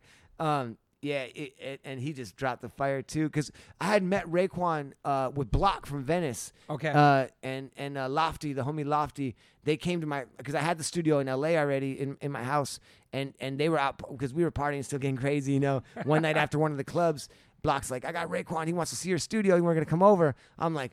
Oh my God, you know, and and uh, and he had kicked some freestyles, and and um, and so I had made just off of what he was freestyles. I recorded some freestyles from him that night, and we were just kind of like no, he was just kind of messing around, and we were just Yeah. like going going off, and I ended up chopping up some of his vocals, and I made a whole beat around it, and and so once when he came into the studio in New York City, I had had the hook finished already, and and he was just ready to lay the verse, but he hadn't heard any of it, okay. and so I played it for him, and he was like, "What word?" He's like, "You got this done already? You got the hook? What?" And I was just like, "Hey, I, I didn't want to be disrespectful. I was like, but yo, I made this beat, and I made the Yeah, hook with yeah. this, and and that was the Muska beats, M- Muska beats coming through Oh, with the motherfucking woo, you know." And I, I chopped it up. I was like, I was like, he's like.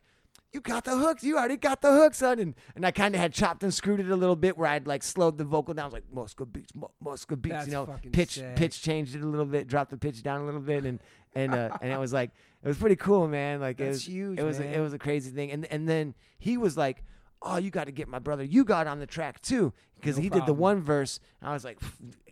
Enough said. Bring it on. You know what I mean? And uh, like maybe a couple days later, you got came through and dropped his track as well too. Damn, man. Yeah, that was like, man.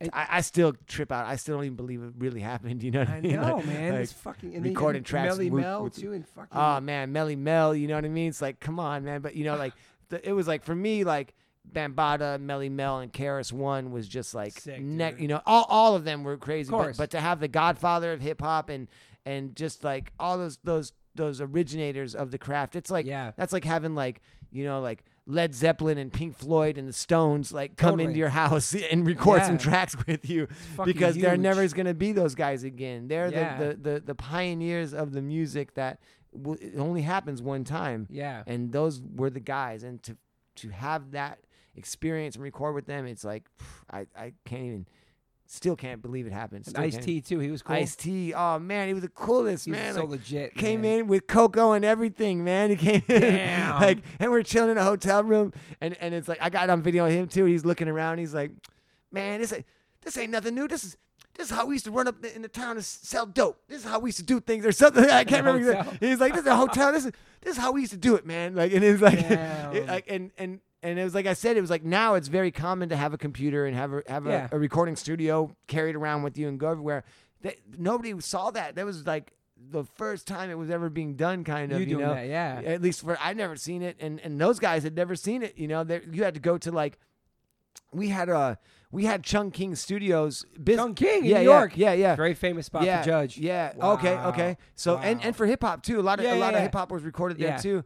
Um and uh uh we uh we originally so Biz Markie was the first one I recorded in New York, which gosh, you know, it, each every name I say It's is just like I'm crazy, like, oh my man. gosh, you know what I mean? Like and and uh, but so but I was like, is I don't know if Biz is gonna like accept recording in a hotel room. Like, you know, I'm like, is they gonna think we're lame? You know, like I, I didn't know what to think. You know what I'm saying? Because Yeah. it was all new for me as well Yeah. too, and I was nervous as shit to, to record with these guys.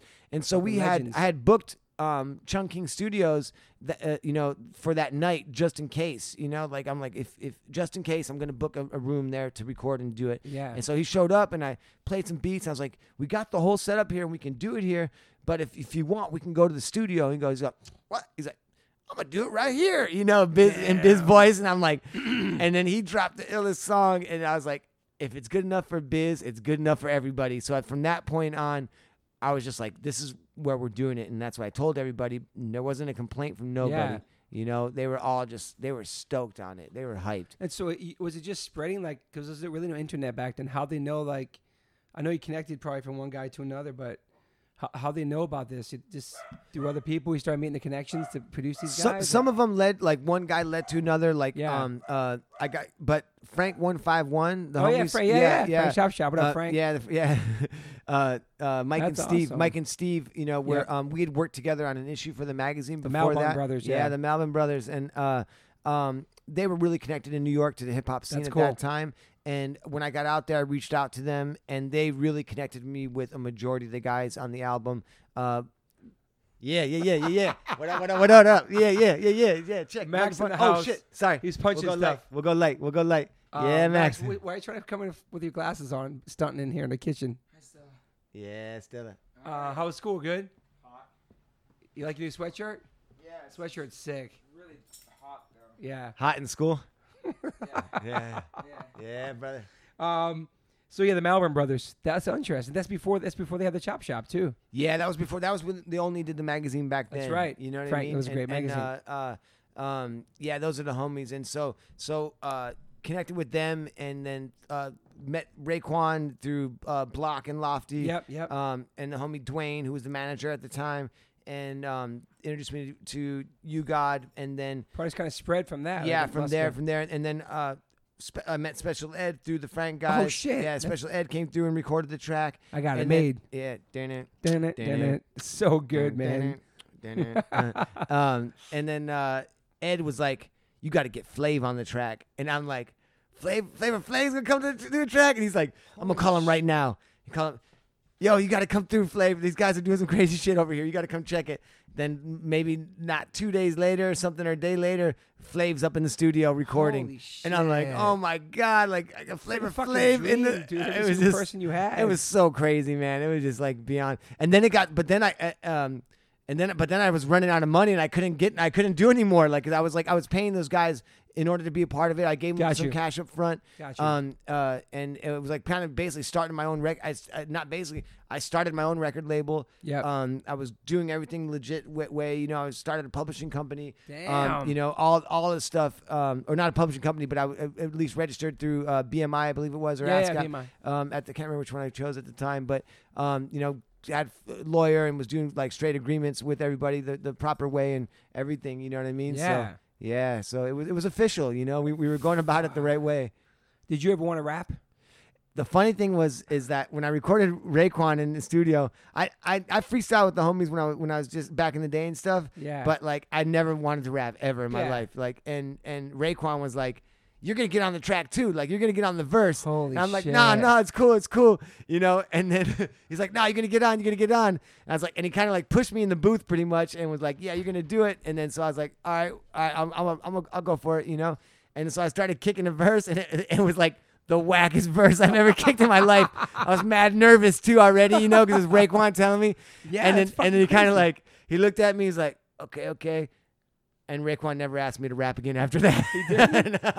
Holy shit. And you never tried after that? no, I mean, I, I I kick little things here and there. You Yeah. know what I mean? But like, nah, I never. I like producing music. I, I like uh, I like I like the technical aspect of it. you Um, self-taught how to be a producer. You did. You learned it all yeah, yourself. yeah, completely. And I had Before some YouTube. friends. Before YouTube. Yep, yep. And I had a friend, Su- uh, Dave Rowan, uh, Super Dave, the homie. Okay. Um, who, but he was more of like, uh, he was always on my technical back for sure, but I was still self-taught as far as like what the music was that I was creating and Yeah. how I was doing it was definitely a very um, self-taught process. yeah. And and looking into like some of the other things I heard within the hip hop community, what machine was they u- were they using? Like I, Yeah. I got an SP twelve hundred originally, and I was working with that, and then I learned about the MPC two thousand, which I started using, and then computers came along and kind of changed the whole the whole game. yeah. It went from like ADAT and and DAT tapes to, you know, digitally recording into the computer. Yeah. Um, that's fucking crazy. Another question I want to ask you about is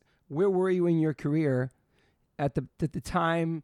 Like, like where were you in the career as far as like uh, how I don't say how big you were, but how I know you're important when you got asked to be on the Tony Hawk game, and how did that change? Did did you feel uh, immediate change when you became on that game, or uh, did it change like later on when video games became? Because that was like that was a huge game. You were on it. Yeah, I think I was like pretty much at the height of my career in skateboard in within the industry. Yeah. And what that game did for all of us was introduce us to like as a household name. Also name. Yeah, more so. So it, it I mean, that game was a was a game changer. Yeah, because The was the game was- anniversary for it. Yeah, it's Yeah. fucking crazy. Yeah, so that definitely like took took things to a whole nother level for sure. Were you were you- were you excited about the time? Oh, I'm gonna be in a video. You didn't even think about it. It was just a video game. Like, It was it was surreal a for huge- sure. was Like you know, I moment, I never yeah. had any idea of like what the the cultural impact of that game would be Yeah. by any means, or like what it would have done for my career. It was just like I'm gonna be a video game character. It was sort of like funny just to think about and see like after you know I was never a big video game kid, but obviously I played 720 and you know. Frogger or whatever, Pac Man and stuff like, you know, things like that. But Mhm. like, um, uh, so to to you know Super Mario Brothers and things. I was kind of hyped on that, but uh, um, but yeah, to to see it uh, to see yourself on a video game character was That's like I remember it just like blew me away. And then but then all of a sudden you would start hearing people say like, oh, like you know, my cousin called up and they got you on a video game or playing. They're playing you over here or like or whatever, Yeah. random things like that. You know, so that was pretty funny. it's crazy, man. Then you want another one too after that, right? The Un- Tony Hawk Underground. Yeah, the there was like one? there was like one there was like one there was like Tony Hawk one through like four or something like that. Yeah. I, I can't even remember how many it was, but yeah, somewhere to the fifth one I think or something like that. And so, was there ever a time in your career where you just wanted to like, quit skating? No, because I, I would never quit, but I would take breaks. Yeah. you know what I mean. Like I, I would Producing. Yeah, I would go, go into other things that were interesting to me, so that like I could return to skateboarding and it would remain um, interesting to me. Yeah. you know what I mean. So like, yeah. um, because like I think if you do one thing only for like a long, long time, eventually you could lose interest in it. Hundred percent. Yeah, And you were doing art the whole time when you were younger. You always like a to some extent, like Yeah. there, there was like uh, I would. I was like always into graffiti, but I never looked at it as art at that time. Yeah. You know, to me it was just graffiti. Um, art was very separate, removed from me from like like it felt similar to what I was saying before with like Powell or something like that. Like if it Yeah. was like kind of unattainable. I'd never went into a gallery. I'd never went to a museum. Um, it was like something that was like other people did. That that's the way I looked at it. Yeah. It wasn't until later that I realized everything I was doing was art the entire time. Yeah. Skateboarding was art. Designing skateboard graphics is art. Making music is art. Um, you know, all, all these things were were some sort of aspect of art. Did you love doing uh, c- uh, competitions and stuff? Was that I, I, ne- I never did competitions Oh, you really. never did? I did, but not a lot. okay. I probably only entered maybe five competitions Oh, my wow. entire career, wow. which is pretty funny. I would go to the competitions, but they were never a major part of, of it for me. You Yeah. know, um, street ones mostly. Yeah, street. it was right? all street. Yeah, I never Yeah. did like mini ramp. comp- By the time I was like coming up, like it was all street for me. Yeah, yeah, yeah. Um, but uh, and, and and it was competitions were different back then. You know, like uh, maybe I entered more than that, but that's all I really remember. like you went into it um, for that. You went into because you loved it. Wasn't yeah, I mean, like- my whole thing was about the street skateboarding, Real, like not a street course, but going out into the streets, going into the urban culture, environment, all that shit. and Yeah. finding staircases and rooftops and bank embankments and natural um, architecture that was uh, skatable. Yeah. You remember doing like your first set of stairs and rails, like how scary that was, or we started doing that, when everything changed to that, or no? Yeah, I, I don't really have much memory of like the. Fir- I mean, I, remember the first handrail that I did. I don't. Re- I don't remember. It be- I don't remember thinking of things being scary. Yeah, I just remember thinking too. about like how do I figure out how to learn how to do this. You know. yeah. I remember some of the like crazier things I did in my career being scary and being like, oh shit, like I, wasn't skating. I got to go for this. No, uh, Oh, skate Oh, skating okay, tricks. Okay, you know, okay, yeah. like not my early early stuff, but like when I was pushing the limits of some of the things, like I had to like, you know, question was I going to be able to, to actually get away with doing this or or yeah, get hurt. You know. yeah. And and you, do you have do you have some uh, who are you looking up to at that time, and, and how do you career with the skaters that you looked up to, and some role models for you? Um, I've I've always I mean like Gonz was always somebody who I like completely Sick. looked up to and loved. Yeah, And and uh, sick Pat, artist too. yeah, amazing. Uh, Pat Duffy, um, Ed Templeton. Mike, I mean, all this, the old, the Nodis, uh, Tommy Kaupas. Guerrero, you know, um, all, all the OG street like legends kind of before Yeah. me. But then when I when I was like coming up, I I think I was like, I wasn't looking to anybody. I was like, I want to be the next guy. Like, you know what I mean? I remember thinking that way, and like, I wasn't like, I was like, with me skating with Jamie Thomas, we always pumped each other up. Tom Penny, Jeff Rowley. Yeah. Um, There were so many people, man. It was just like great times and skating with all of them. That um, was such a, another magical time. But uh, um, yeah, I wasn't really like necessarily influenced by any one particular person. Af- after I got sponsored and stuff, I was Yeah. just kind of like doing my my thing. Yeah, and then when did you get into like designing the shoes and stuff, super and stuff like that? When did that start?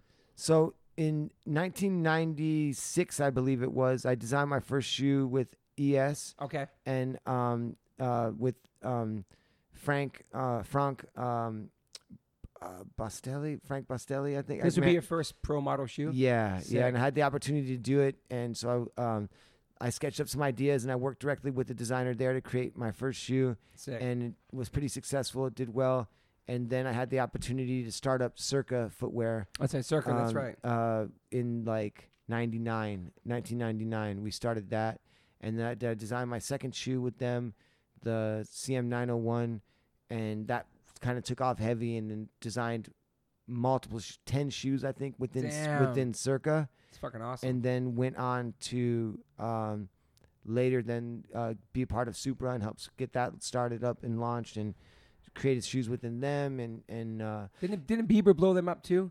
He, Was th- he it was it was he was he helped out by all means for Yeah, 'cause sure yeah Bieber was rocking it you know like, oh, the it's Skytops shoe. I remember seeing like someone Yeah. told me that. we it had blown up before that too and Yeah. and um uh, but he obviously helped introduce it to his whole market and Yeah. pop, pop culture market um, that must have been huge for you guys and for sure. yeah, it was insane. I mean, ev- a bit, I mean, everybody was rocking the Skytops at one point. Little from, Wayne too. I remember that yeah, too. Jay Yeah. Z, Kanye, Little shit. Wayne, uh, Rihanna, uh, Fuck.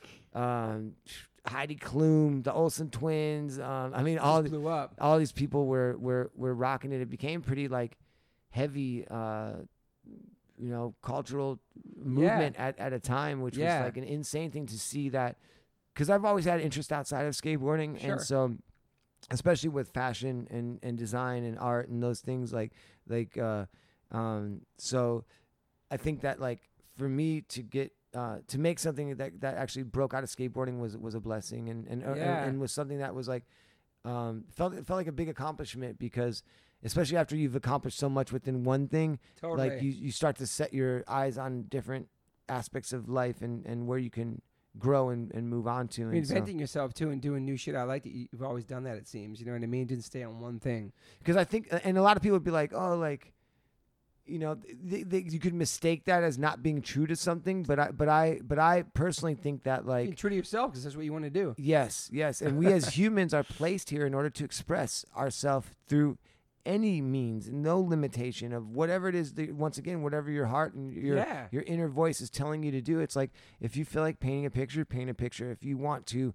make a song, make a song. If you want to sew some clothing together and make make make up some clothing, make some clothing. If you want to, you know, dance, dance. If you want to write, write. If you want to, you know, build a home or a house or I mean, dig a hole, whatever the hell you want to do, go out there and do it. You know, Yeah, I and agree with and, that. and and there's no limitation because I'm a skater. I can't do something else. Like forget about that. Did you get? That's Did you get flack for that? I'm sure, sure. Some people were like, "Oh, Yeah. like you know, oh, Musk thinks he's producing music now, or he thinks he's like making art now." And it's it's easy to talk shit think about he's something. actually doing it. yeah, You're actually doing it. it's a lot easier to critique than it is to create. hundred And percent. and and hundred percent. and most of the people that are critiquing are not the ones doing something. They're Absolutely not not. creating, and so so that's why I never I don't pay attention to that kind of stuff. It I love that. I don't let it bother me. Yeah. It's like I just want to keep going. I want to create.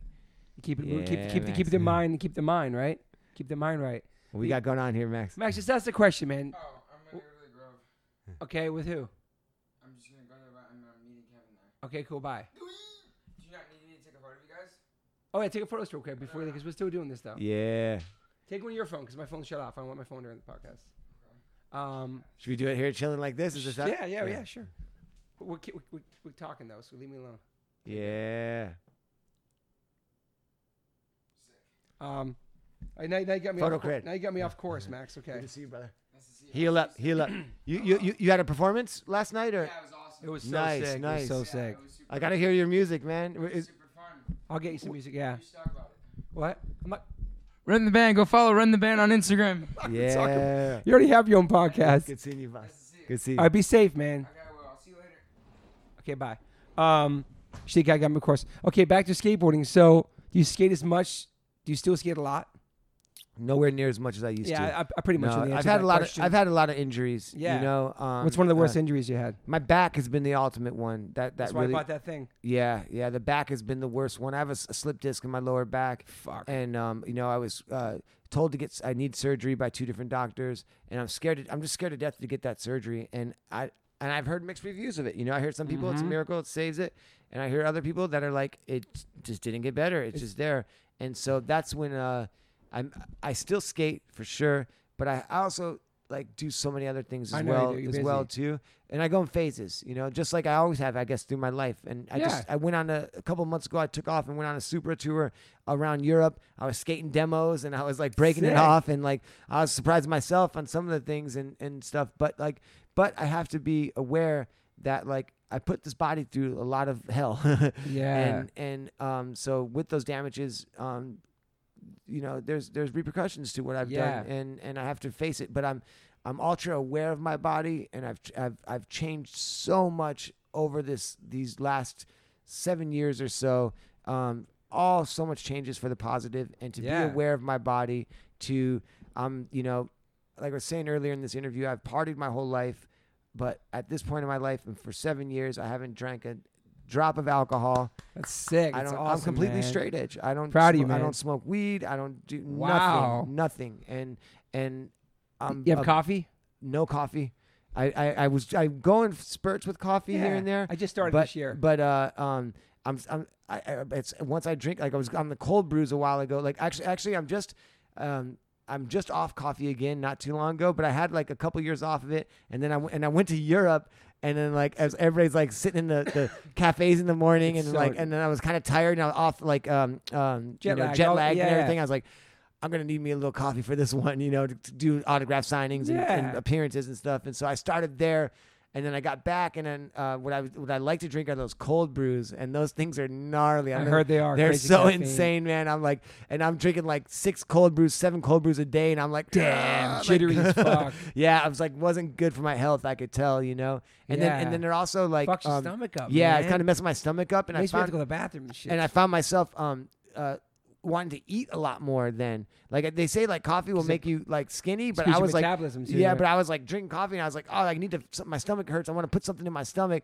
So I started like eat more, and I was being more. Uh, the coffee was making me unhealthy. It was weird. I, was like, Interesting. yeah, which which before I'd like, I was like, oh, like I'm just gonna drink a coffee and I won't eat, you know, and whatever, and It's like diuretic or it- some shit. yeah, but but it's, it was work. It was becoming the opposite effect on me. So so seven years sober. That's fucking amazing. yeah, man. yeah. So and I and I feel great, you know, and, and I'm not like I don't, I, I don't preach my uh, ways on anybody Chad else. Musk straight edge, everybody. I'm Yeah, Okay. I am. Yeah, I am, yeah. and I and I'm awesome. and I am proud of it, and Sick. because because I can say that like I live in clarity, and I don't have another factor that's that's in my life that's weighing me in any way. I love that. I, don't wake up and go, "What happened last night?"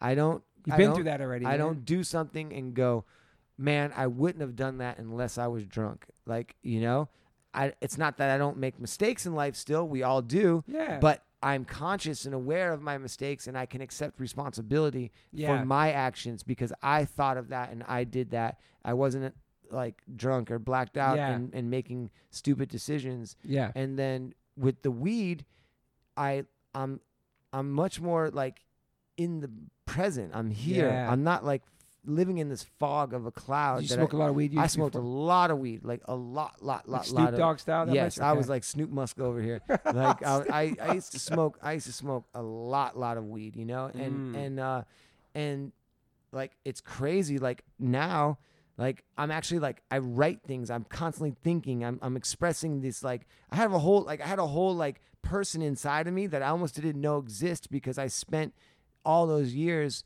like masking it with the weed yeah. you know and Covering it it was up, like yeah, I- pushing away, i was yeah. chasing a high and and that high was like you know it was never all the way fulfilled you know what i mean Yeah. and, and so i was like always smoking or always drinking and um At a young age, you started too. yeah really really young age you know i was smoking weed when i was in third grade Holy and then by the time i was in sixth grade i was like taking acid and drinking Did you do know, heavy drugs before too?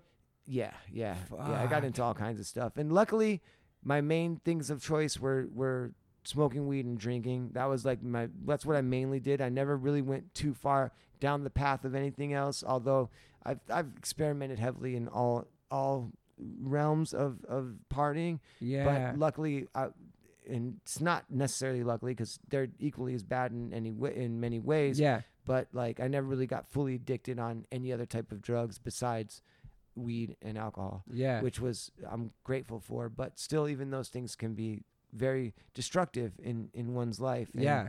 Um. And and so you have and- no crutches now. You have nothing you depend on every day, just living and no. Do you have any daily rituals or stuff you do, or Yeah, I'm, I'm like you know Yoga? I uh I wake up and, and I feed my dogs and, and I and I walk my dogs and, and it's in the, the the time when I'm walking my dogs is where I really like I try to like stop and like cl- shut my mind off a bit and I look at the trees and I look at the the birds flying by and I feel the wind like in my face and I breathe in this air and and I kind of be in the in the moment with it even if it's for a little amount of time yeah, in that morning that's how I just like to start my day off. Yeah, um, and then beyond that, whenever I have time, I completely meditate. I, I, I live up Beachwood Canyon, so there's like Yeah. trails and mountains, and there's some areas where I can just hike up and be in a mountain where nobody comes, it's awesome. and I sit up there and I breathe and I face the sun, and I usually have the sun close my eyes and and uh, and and shut my mind off, which Yeah. is a very difficult thing to do. it's, really hard, It's man. really difficult. What's that meditation called? Because my wife does one too. That's- Muska meditation. Okay. There's a name of one. My wife does it too. She can do it. She can do it anywhere. I'm like, respect. It's really cool. Just like block things out and try to shut off. It's hard, man. Yeah, I'm learning to do it more like in in society as well too. Like, and and I think uh, I was having this conversation with the guy yesterday that I met with about like breathing as well too is a very important part of it, and just like Yeah. and be aware, be aware of this moment, to be aware of your breath, to be aware of the the your your unconscious self or I, I don't know you know and, and I haven't studied anything I never met with some spiritual guru that Yeah, was yeah, like yeah. here's the way and this is what you're supposed to do and but whenever I do like read about different things and things that I hear they're all the things that I instinctually already led myself to even with yoga practice and stretching and Yeah. all those things like i'm not a yoga master by any means i'm, I'm no yogi but um, all the things i was naturally doing are the things that when people did teach me how to do things i was like oh that, that's that's what i do yeah. right now maybe i'm not aligned perfect and whatnot but i'm like learning as i go but yeah so i, I try to i try to be like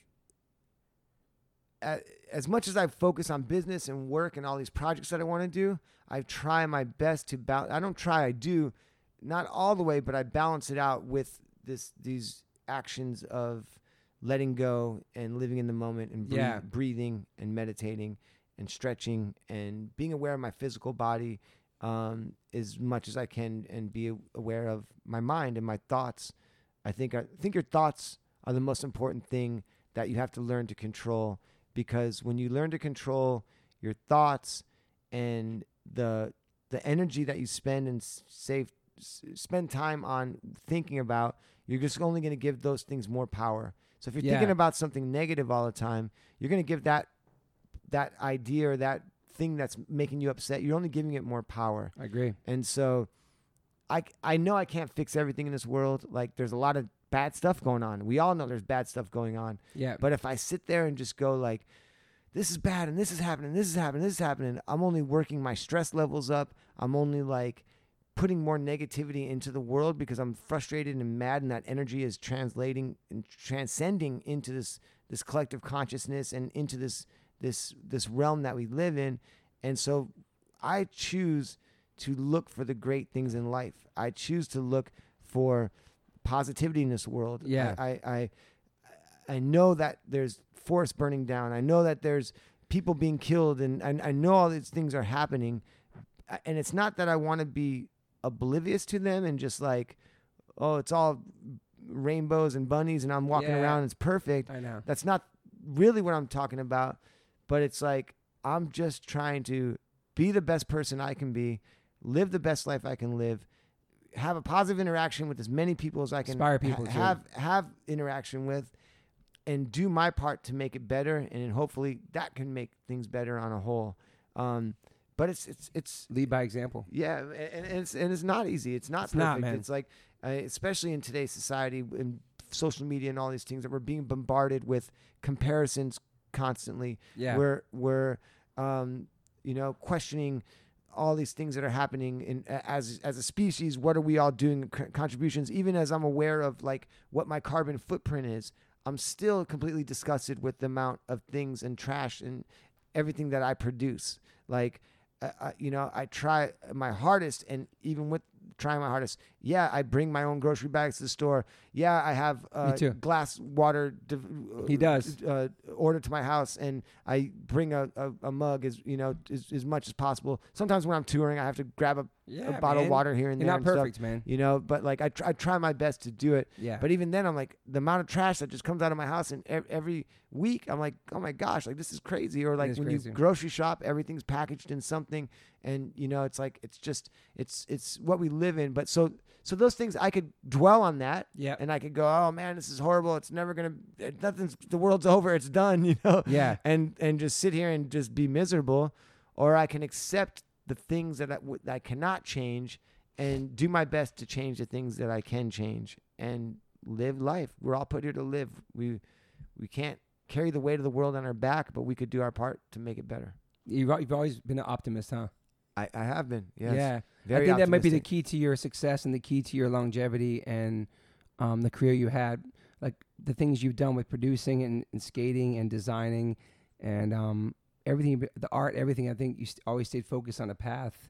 I think that mentality definitely helped you get where you are. Pretty, you know what I mean? Yeah. Through everything you've been through, even being not being sober and being sober, you still were doing. You still being creative the whole time.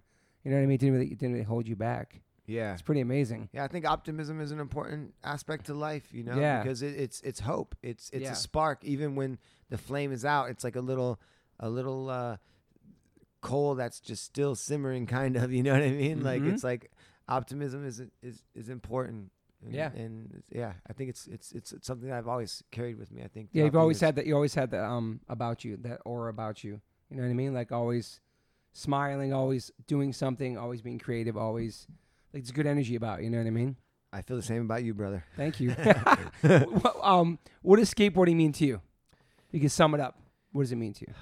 Skateboarding means so much to me. It's like it's like I could write an entire book You should just. You on should that do it. just on that subject alone. You know, but ultimately, it's um, skateboarding is positivity for Yeah. me.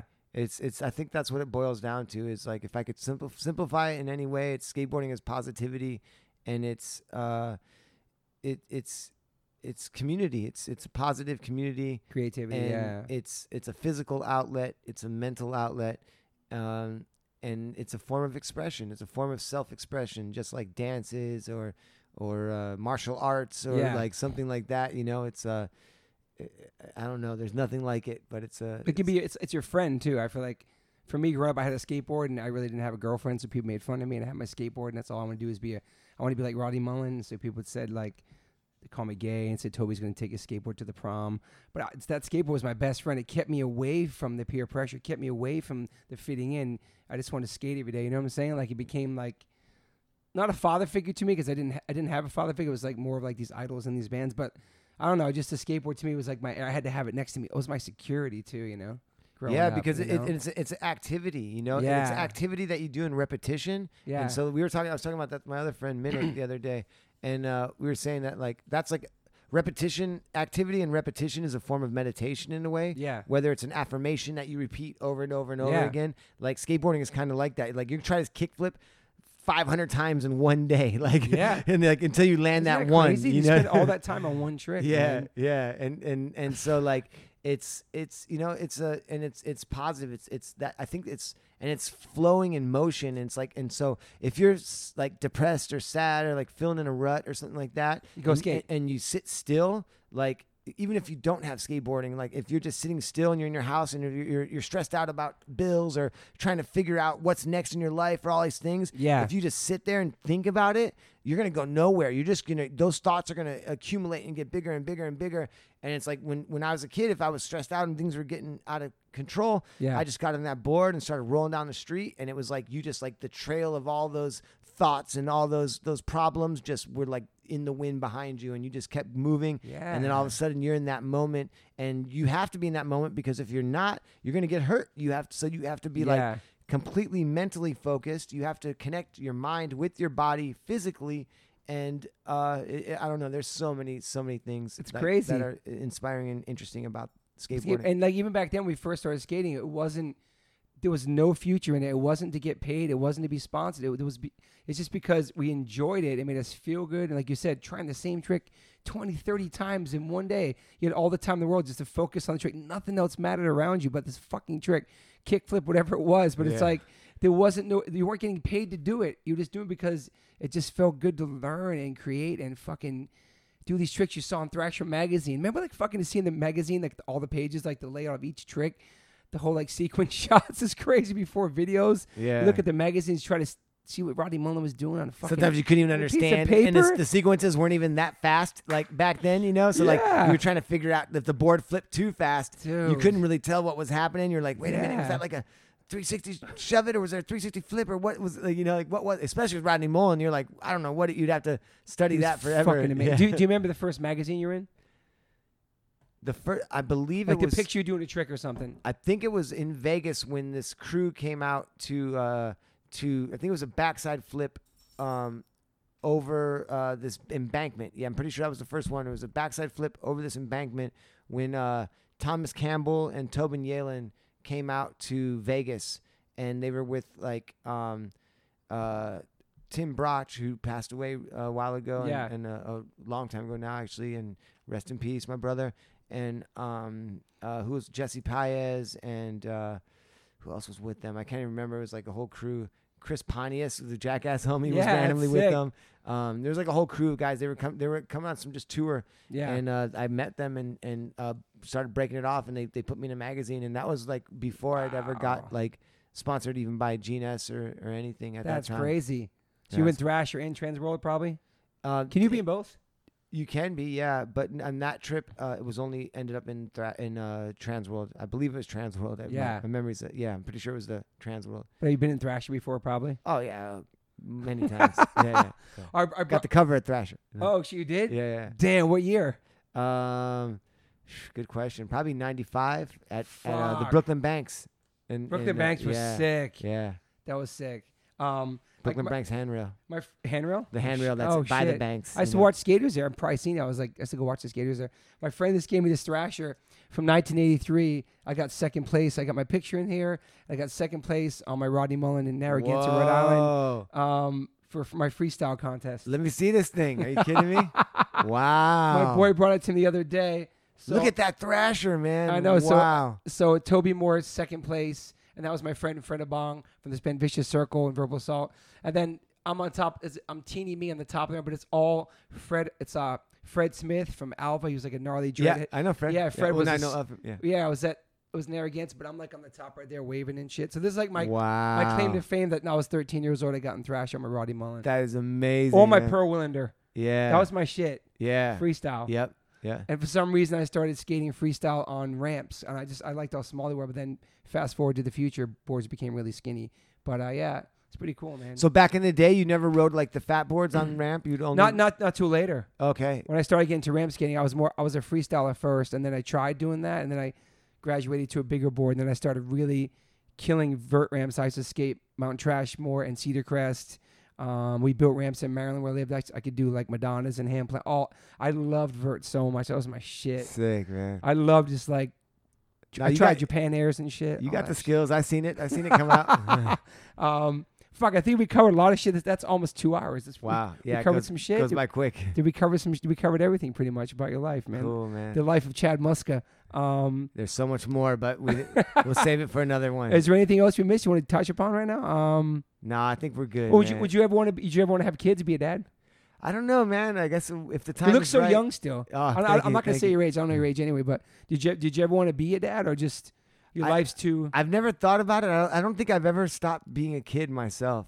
You Neither know have I. mean? Yeah, We yeah. never but grow can- up. We kids can have kids right now. exactly. But having a kid keeps you young, and I think yeah, I also think doing what you love keeps you young. I know a lot of people that, you know, they're doing jobs that they're actually they have to be doing, and and a lot of people that are my age, kind of look older than me, that I that I meet in my life that aren't doing what they love, and it's we're very lucky to do what we love. I think that keeps us super positive and super young. You know what I'm saying? Like yeah. we get especially be being involved with skateboarding and music. Yeah. And, you know, it's like you. Yeah. And, and it's like even those activities keep you in touch with the youth. Like you're actually going in like.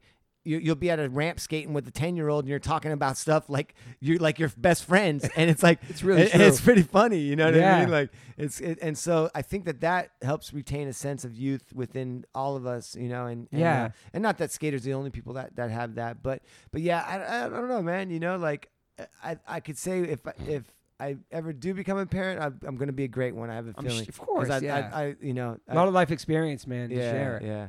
Um, yes, I think we're big kids. I think, I think I never really grew up. I don't. Th- I, th- I think more like uh, more dudes. I think women are way more, more mature in a lot of senses, but I feel like dudes, we just like big kids. I don't know. It's I don't know. Yeah, Maybe Don't- it's how we grew up. that's what they know. say. Don't grow up. It's a trap, right? Isn't that isn't that a saying? I don't know where it comes from, but Yeah. yeah.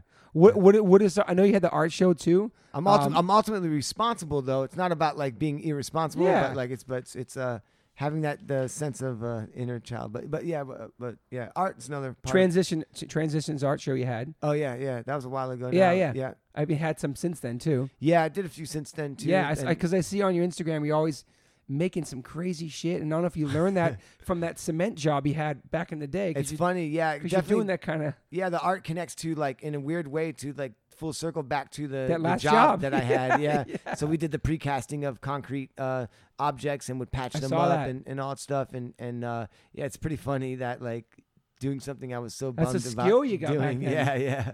So Yeah. when's the next art show? Um, well, tonight? tomorrow actually, I'm or come. t- tonight? No, tomorrow, Saturday. Yeah, that's more of a group show with uh, Subliminal Projects, and then I don't have anything set and planned right now. But um, this last year, I focused a lot more on skateboarding and went on tours and was like really connecting back with the community and doing a lot of hosting things with like uh, speaking at the X Games or like the I do the do tours and and um, You're like an OG. Yeah, it's like sort of a comment, commentator, you know. I'm like the Larry, Yeah. like Larry Bird up there, like uh, cool, though. commentating or something. But you still, Didn't still he do that in basketball after a while? Wasn't he like the Yeah. spokes guy? he was. Yeah. You're still so you're still in the mix and all that shit, man. Yeah, it's, and I love it, you know, because uh, skateboarding is what made me, and and and and I, st- I still like. I love to see the, the, the next generation like breaking it off. It's so insane the level, What about the Olympics? and that's coming up 2020 Olympics. What do you think about know? that? It's pretty fucking yeah, I, I mean, so it's obviously there's once again positives and negatives to everything, but the the positives outweigh that uh, completely because look at here we are skateboarding, something that was like a bunch of young punks on the street that nobody ever True. cared about, who tons of kids had to get, deal with parents that wouldn't accept what they were doing. Like here it is in the Olympics. That's going to open the doors up for so many people. Hopefully, it allows more jobs to come into skateboarding. yeah. Um, you know, people can like do all these different things that they not only be a pro skater, but maybe there's like all these aspects of, of uh, photography or clothing design or footwear design or, or marketing or web development. Yeah. You know, all these different things. the bigger man. skateboarding gets, the, the more opportunity there are there is to uh, do something that you're passionate about with within something you're passionate about too. As, Yeah. as well. it's cool to see it like get that respect and it's been here for a long time obviously but just like just to think about skateboarding Olympics you never thought that as a kid like it's Yeah. it's fucking crazy man yeah, it's next next level. and would there be some old school cats in that shit too are they having there or is it more n- new kids I don't know a whole lot about it, but I heard something about like they might be doing some kind of bull masters thing or something. Okay. Hosoi was telling me something about it, um, but I didn't catch the full um, uh, story behind it yet. But Yeah. uh, yeah, who knows? I might go check it out. You know, might not. I'm not sure yet. Yeah. You know, like you know, maybe I'll get a hosting gig there or something. Get that'd there. be, that'd be Musk awesome on Musk on the mic. you know. and what about shoes any new shoes or anything designing or I got some shoes dropping. Um, uh, yeah, still working crazy with Supra, doing a bunch of designs. Um, I have uh, a new shoe called the Muska 2000, which is kind of going back to the late 90s, early 2000s uh, Gotcha. design. Some of the original designs I did back then, adapting them into like some futuristic footwear of the of the moment now. that's Um, awesome yeah, so I, I'm still just like creating across multiple platforms all over the place, whether it's footwear design. Um, I might end up eventually launching into some some clothing stuff or a board company. I can see that yeah You know, there's like uh, a lot of opportunity out there. Like I've uh, trying to figure out what's next, but I just I just keep going, just keep keep keep expressing Grinding, and creating yeah. and and doing things that I love to do. And a lot of times that amounts to something. And I'm not going to change the formula from here on out. such a long career man it's amazing what, Yeah. what about a book or a doc I think those are uh, the documentary. I feel like we, we like. I feel like the story's not over yet, so I always True. feel weird. I feel like That when you do a documentary, like it's like you're sort of like but the band that broke up or some you shit told your story, like you know, it's like I always feel like my story isn't finished; it's incomplete. Yeah. I'm not satisfied with what I've accomplished this far. Far, I want to accomplish more. yeah Um, but so, but books are just something recently that like have like because I've been, I've my mind is always going. I'm always Yeah. like very like I'm a heavy thinker. I'm think always thinking, and so some of the best um, things for those thoughts are to write those thoughts down. Yeah. And um, so I think maybe at some point I'll I'll do something with with writing into some some sort of story, whether it's either sort of uh, uh, telling my story or or a universal story that relates to things that I've gone through or something, or maybe Yeah. all the above. I, I don't know yet, you know. But the, uh, something with writing has felt like it's been calling me recently. I can see that is it hard for you to shut off at night and go to sleep because your mind's racing Yes, it's always racing. Yeah, I, that's why I usually like work till like I'm like I can't. oh, you said you're a night owl that's right. I'm a night owl. Yeah, so I, I work till pretty late, and then um, I'm usually like delirious by the time I go to sleep. Like I'll just like work, work, work, and then I just like walk into bed and just fall asleep, kind of. You know, like Fuck. yeah. Um, and What do you think? What do you think? It's what? What do you think keeps you going like that? Your whole entire like kept you.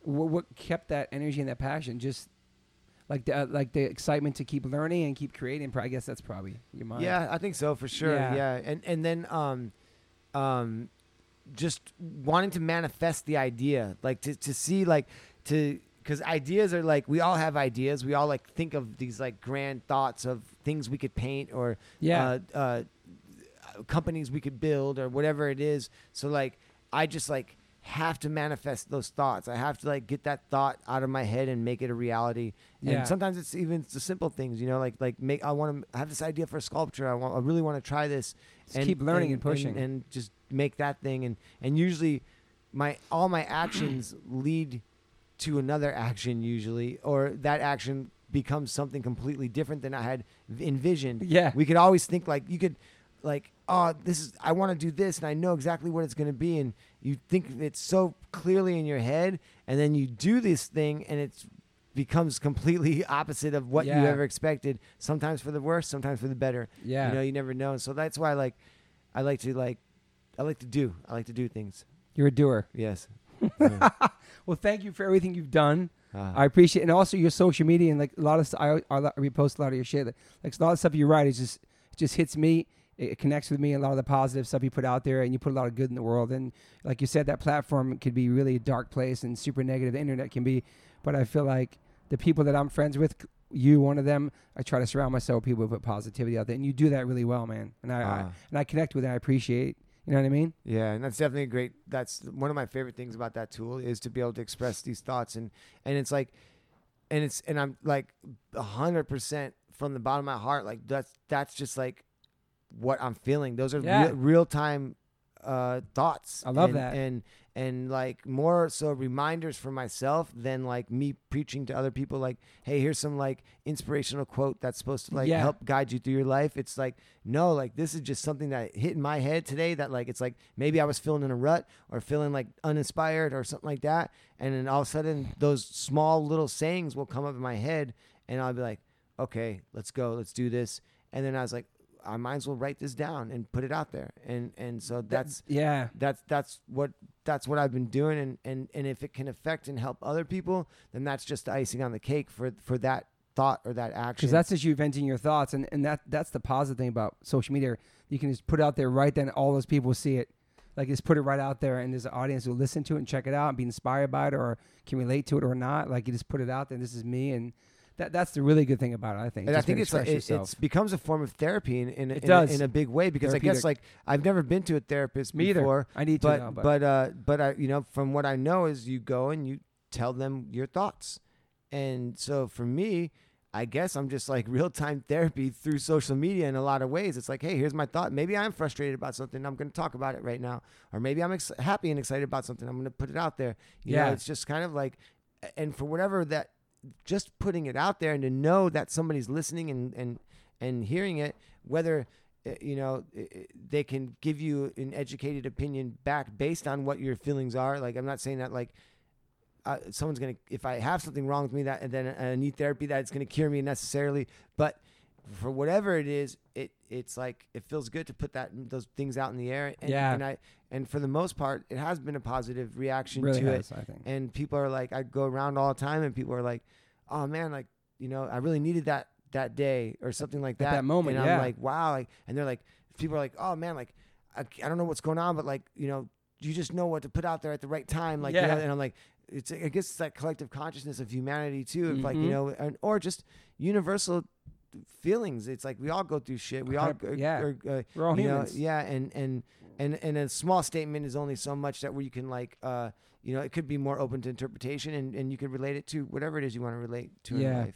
I feel like it's very therapeutic, and I feel like I, I go through the same thing where I, I just either I make a video or I, I say something, I just get off my chest, and I feel like I get rid of. My, I put it out there, whether you agree with it or not, but it's something that's I'm getting out of my system, and it, yeah, it, can be Yeah, very no, I love I love what you do too, and, and that's why I was so excited to come on here and connect with you like this because we we've known each other more like so through skating and through Yeah. just connecting like that, and then and then I feel like we've connected in a different way through social media recently, Agreed. but we haven't been able to like really sit down and have a conversation. Yeah, Uh, for a long time now, Yeah. besides seeing each other and passing at crossroads or something, or, hundred or percent. Yeah, or wherever we run into each other at, you know. And for so, real. so I was excited about this because I feel the same way about what you do and what you put out there, and it's such Thank a you. Positive thing. And you're you're you could tell when something's real and when somebody's like you know truly expressing what they're going through, or or they're just fronting on some like bullshit inspirational quotes. You know what I mean? Yeah. Like like, and not to diss anybody because if you're if, if you're trying to put something out there that's for the better, by all means, go ahead and do it. Yeah, But then there's certain people where like you can connect and feel the truth coming out through their their expression, and I Yeah. feel that with you completely 100% Thank you, man. And, and and I appreciate it as well too, and I know there's many people that appreciate it out there. Thank you, man. Um, we already we already talked about your bad religion tattoo, right? I don't know. We just mentioned it. I'm, I'm, I'm gonna get a picture before you leave because I mentioned in it's the, fading quick. I mentioned it in, in, to Brett Gurewitz. I mentioned it in the thing with fucking my bad religion interview. It was pretty cool. Oh, okay, sick. Yeah, they, Um, they played at the uh, Tony Hawk Pro Skater uh, oh shit! uh, 20th reunion thing a couple couple months ago, and like I wanted to show it to show it to him, but I Oh, didn't you get a, I didn't get a chance because they were like backstage before or something, and then they jammed, and I just didn't get a chance to see. Did you him. do that tattoo yourself or something? Or the st- I started it myself, and then uh, the first version of it was myself. I did it, and then uh, the my friend Paul Morris did the the he like overlapped it. Like there's even some sketchy parts of the first version, like coming out of the bottom because it was so fucking, sketchy. you was super young too, right? Yeah, we got the like uh, the the anarchist cookbook, and it, I think that's what it was. and Yeah. it tells you how to make a tattoo gun out of the um the, gu- the guitar string and a shit. Walkman, and then we got some Indian ink and the guitar string. We pra- practiced on the orange for like a half an hour, and I was like, I'm ready, let's go. You And, like, have. How old were you then? I was like, like 12 years old or something like Holy that. shit! 12 or 13. Is it only tat? You have a couple tattoos, right? Yeah. Yeah, yeah. You didn't get tatted up that much. I like that. Not too much, You not, kept it not a whole clean. lot. I'm getting a couple removed right now. yeah. um uh just because like i only have a couple on my um on my the rest of my body so i'm getting getting some of those removed the yeah. laser shit hurts. it that hurts worse i don't remember exactly what i know the tattoos hurt i remember them hurting but that shit hurts It does, man man. It's a process too. Like, yeah it's a while yeah i got, got like like this one is like getting taken off oh and, shit, yeah, yeah. it's like uh and then had that H there, and then I had hate on my knuckles, which was like a Oh, crazy. that's almost gone now. Yeah, it's pretty almost gone. I want it to be all the way Super gone. punk. Yeah, I was like, I was like, tw- I was like 13 or something when I got that one too, and I was like, I used to get drunk back then too, and I used to get like, I was a crazy like built up Yeah. aggression, like crazy Yeah. little kid, you know, and people are like, what's wrong? Like, what's wrong? Do you hate the world? And I was like, they're like, and my friend Paul, I think was like. They should get a hate tattoo on your knuckles, and I was like, "Yeah, like let's do it." Like you know, and like I got it, and like that's like if you know me, it's like the complete opposite Yeah. of like who I am, you know. Hundred Like, percent. Yeah, I, I, I think I mistook uh, um, the the like energy you have as a youth, the the the um, the I guess the confusion of you have in your youth years of not understanding everything. Yeah. I mistook that as like hate towards the world. I think fuck everything, You fuck the world. Yeah, yeah, I have yeah. I have fuck the world tattoo. oh, you do FTW. FTW. yeah, you know. So uh, rebellious. yeah, I was like, I, I want this. uh, This Vato did this one in Arizona, and he's like, "Where do you want?" I was like, "I want FTW on my neck." Holy and shit. I was like 13, you know, and he was like, "Nah." I'm so like, glad you didn't do that. I know, man. me too, myself. You know, he's like, he's like, "Nah." He's like, "I won't put it on your neck. You're too young." That's cool. Respect for that it was. That's yeah. really cool. You didn't do that. And I was like mad at him. I remember too, you know, and he's like, "I'll put it on your leg, but not a." Yeah, yeah, yeah, yeah, yeah. We're almost done. We're almost done. Yeah. You out here, Max? Love you guys. Okay, Have peace, man. Love you too. Love you too. Peace. Be safe. Yeah. Later days. Um. All right, fuck, man. I think I covered a lot of shit. I, mean, I know we'll probably do a part two someday, but Hi, I just wanted to shit. It flowed really nice. Stella's a good girl. We've seen I we've like seen all your talking. videos, Stella. You're famous. You're famous on Instagram. All her dog videos. Yeah. Oh my god. You listen to a lot of different types of music. We, you have an opinion on most of it, yes. Very Yes. open-minded dog. Yes. Well, well, thank you, Chad. I appreciate you being at my house. I appreciate you being my friend. I appreciate everything you've done for the culture, for the with the music and the skateboarding, the art, and everything, man. And uh, you're inspiration to me too. And um, congrats on the seven years sober. That's fucking huge because you've been Ah, through a lot of shit. You're Thank you. it's like a new chapter of your life, you know. Yes, yes. It's if you ever did have kids, I think you'd be a great father. Just so you know. Oh, thank you. Thank you. We'll, we'll see. And it looks it looks like you're not really aging too, aging backwards and shit. Ah, Keeps you young, love, man, because you, you're much doing what you love. That's that's what it's all about. Um, well, thank you, man. I appreciate your time. And um, if there's a part two, there might be part two. You never know. Yeah, what up? Shout out to all Toby's homies out there. H2O in the house. What? H2 H2 no, H2 old. No. we're That's not us. we're not H2 old anymore. No. no, we got this. Kids for life, man. But no, I appreciate it. sure. Much love to everybody out there listening. Uh skateboarding, music, art, creativity, life, do it all. No limitations. Keep it positive. yes. Peace. We are back again. Yo, we're back again. just off. Just we're just talking shit. Me and Muska now, and we're talking about like taking my man to the uh, pig vigil the other night and talking about like the Impossible Burger and Beyond Burger and all that shit, um, taking over the planet. And then Muska just told me he's like seven years plant based. That's fucking amazing. Yeah. what was that turning point for you? Well, like how that why that happened? Well, I just I basically I did a master cleanse. That was the I've start to before, it. Yeah. and uh, I did 12 days on the master cleanse, and afterwards you have to come back and eat light, you know. So I was Totally. eating salads and, and, and lighter stuff and not eating meat at that time. Yeah. And then it wasn't even a conscious decision. It just happened, and I just was like, I'm not gonna eat meat anymore, and and I just said it. You know, I, mean, I didn't even say it. It just I just did it Did it? and uh and then I would like eat a little bit in the beginning. I would do a little bit of cheese and then some like sour Yeah. cream and stuff, and then and then and then eventually I just was I cut cut it all out, you know, and I was done. And I've been I haven't looked back since, and and uh, So you're a straight edge vegan for 70 I'm- years. straight edge vegan. That's just crazy though. You Yeah. fucking full But I- circle, but I- cir- uh, full but- circle from when you were a kid though. yeah, yeah, back to back to the roots. That's what I'm saying though. Like Yeah. before that shit was even Yeah, and and I, I I guess I use vegan a little bit loose because in my I do plant based, whatever. I yeah. do wear like some shoes that have Dude, some leathers not and perfect, stuff man. on it. Um, and so that's why I'm a little bit scared to use the word vegan. Yeah, but it's, it's it's impossible to be a perfect vegan no matter what. When you go to the dentist, everything they test and put in your mouth, it's been tested on animals. You sit on leather seats and airplanes, on fucking Ubers. It's impossible to be the perfect vegan, and I don't. I hate when people are so extreme about it because Yeah. it's impossible. You do your best. So what? You were leather. Who gives a fuck? You don't eat animals. You're doing more than a lot of people are doing, and I, I think it's but so I'm cool. but I'm also like in being a shoe developer, I'm like looking into so many. I'm I was going to ask you that. I'm trying to convince these guys to do all vegan products. I do offer vegan products, but like there, there's like, and maybe you know who knows? Maybe one day I'm just gonna have to start my own line completely and do it. You know? yeah, Like, I was going to say don't know, vegan but- fucking but, uh. Yeah, there's like there's so many cool materials out there that like I'm interested in and and and but I also have to study those synthetic materials more to Yeah. find out what those elements are and all and everything with that too. Yeah. You know, there's there's always like some bad within a lot of stuff within manufacturing, but there's um there's like a a, a really cool um uh, mushroom leathers that are out available right now, and it's like I think it's called mushkin. It's and it's like out of kinda like- mushrooms. Yeah, yeah. Get so so That's uh, crazy. yeah, and it's like uh, I, I, hate mushrooms, dude. I don't uh, eat them. Yeah, yeah. I'll I- wear them though. Yeah, they, they look really like cool leathers. So they're they're producing Holy like some shit. some um you know very uh, amazing alternatives are, are starting to So come many, come man. into play, and uh, there's probably only going to continue to get better ones.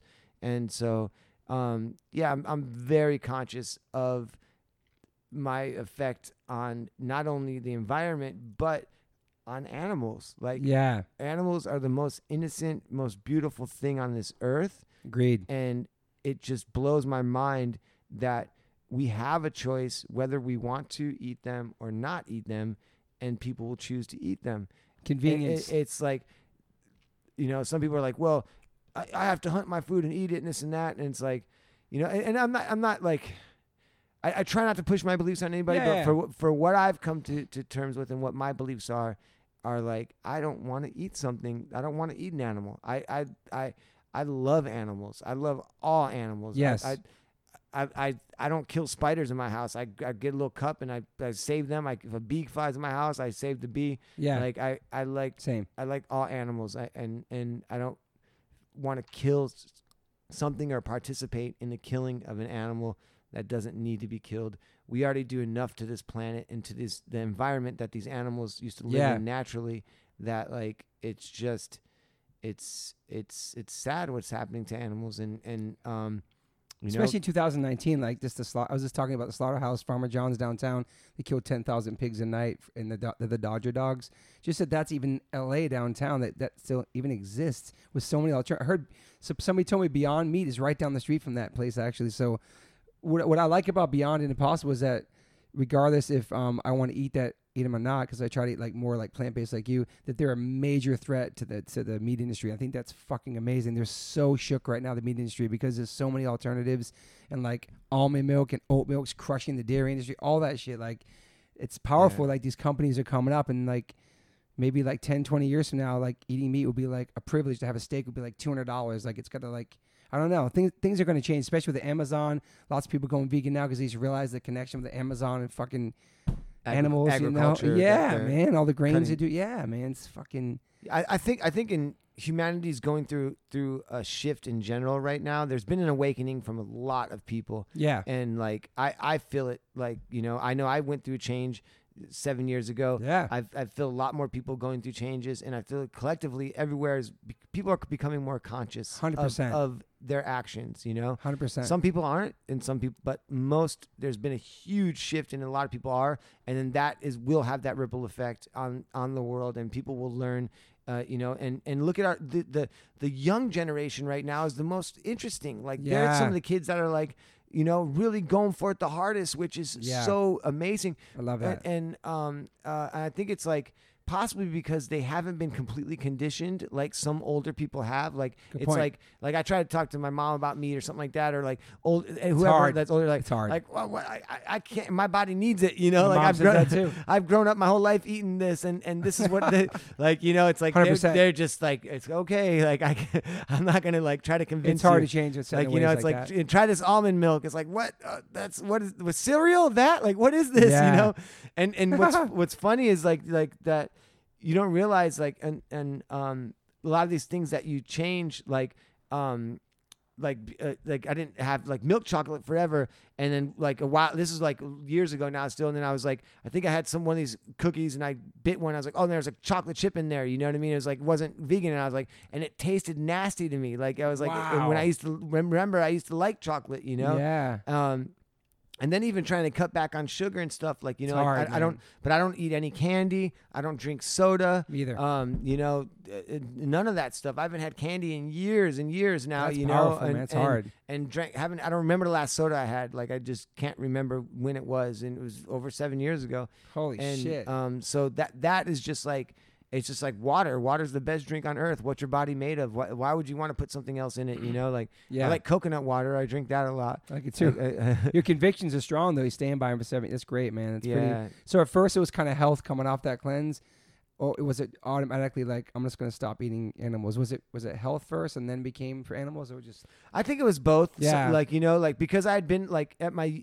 when I was exposed to straight edge and and and uh, being vegan back in the day, there was like I was played these videos and I was shown Yeah. things that like never left my mind. You know, you know, videos, yeah. and and uh, um. And, and my friends were crazy. They were like militant about it. You know what I'm saying? They had like there was some handbook that went around, and they had like one eight hundred numbers that you would call like the fur companies and try to like rack their phone bills up or like Damn. all these weird things that like just were like like to try to change change things. super glue in- their in- locks or some shit? They, were do doing some crazy shit. you know?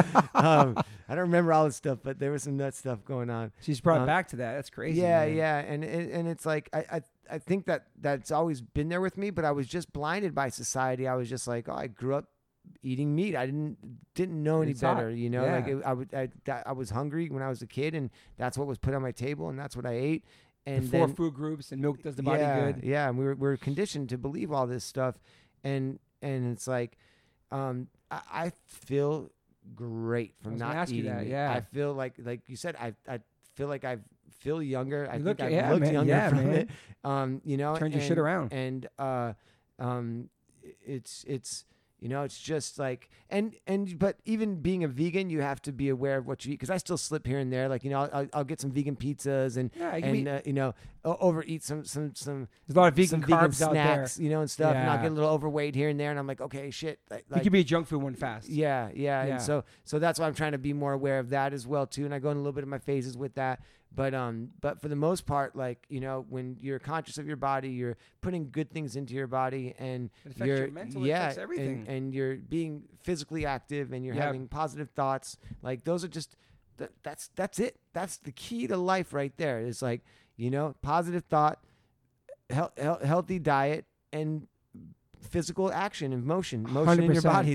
There's the, that's it. Those Pe- three- people don't think that their diet and all the shit food they eat all day affects their mental. It 100% does, man. It's Yeah. crazy. They Yeah. don't think what they put in their body. Oh, it's just for just for energy and eating. I get my protein, but it doesn't realize like all the other shit in there fucks with you, man. It's like you make you depressed. It's all that stuff. It's just how you treat yourself, right? How you Yeah. feed your body, the energy. That's amazing. I would have never known that you fucking. Yeah, that's I- I- I- awesome. I- for some reason, I thought I would have. Yeah, it's really cool. See, but that's why I guess I don't really like. I don't really preach or promote know- any I aspect of my life. You know, know. like that's just my my choices I make. And Yeah. although I would love to see the entire world do it, you know, like 100%. I guess I just don't like.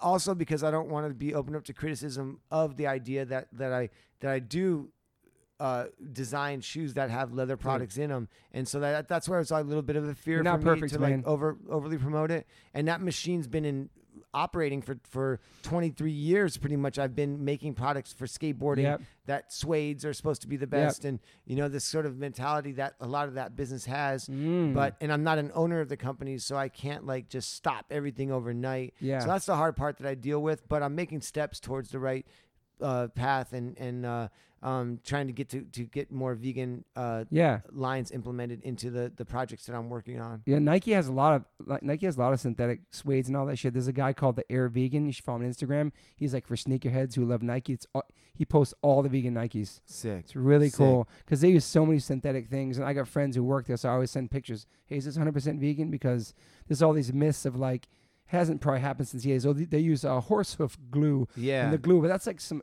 80s shit. Like everything's changed since then. You know, it's like, and you do your best. You, like I said, we're not perfect. You can never be perfect vegan or human.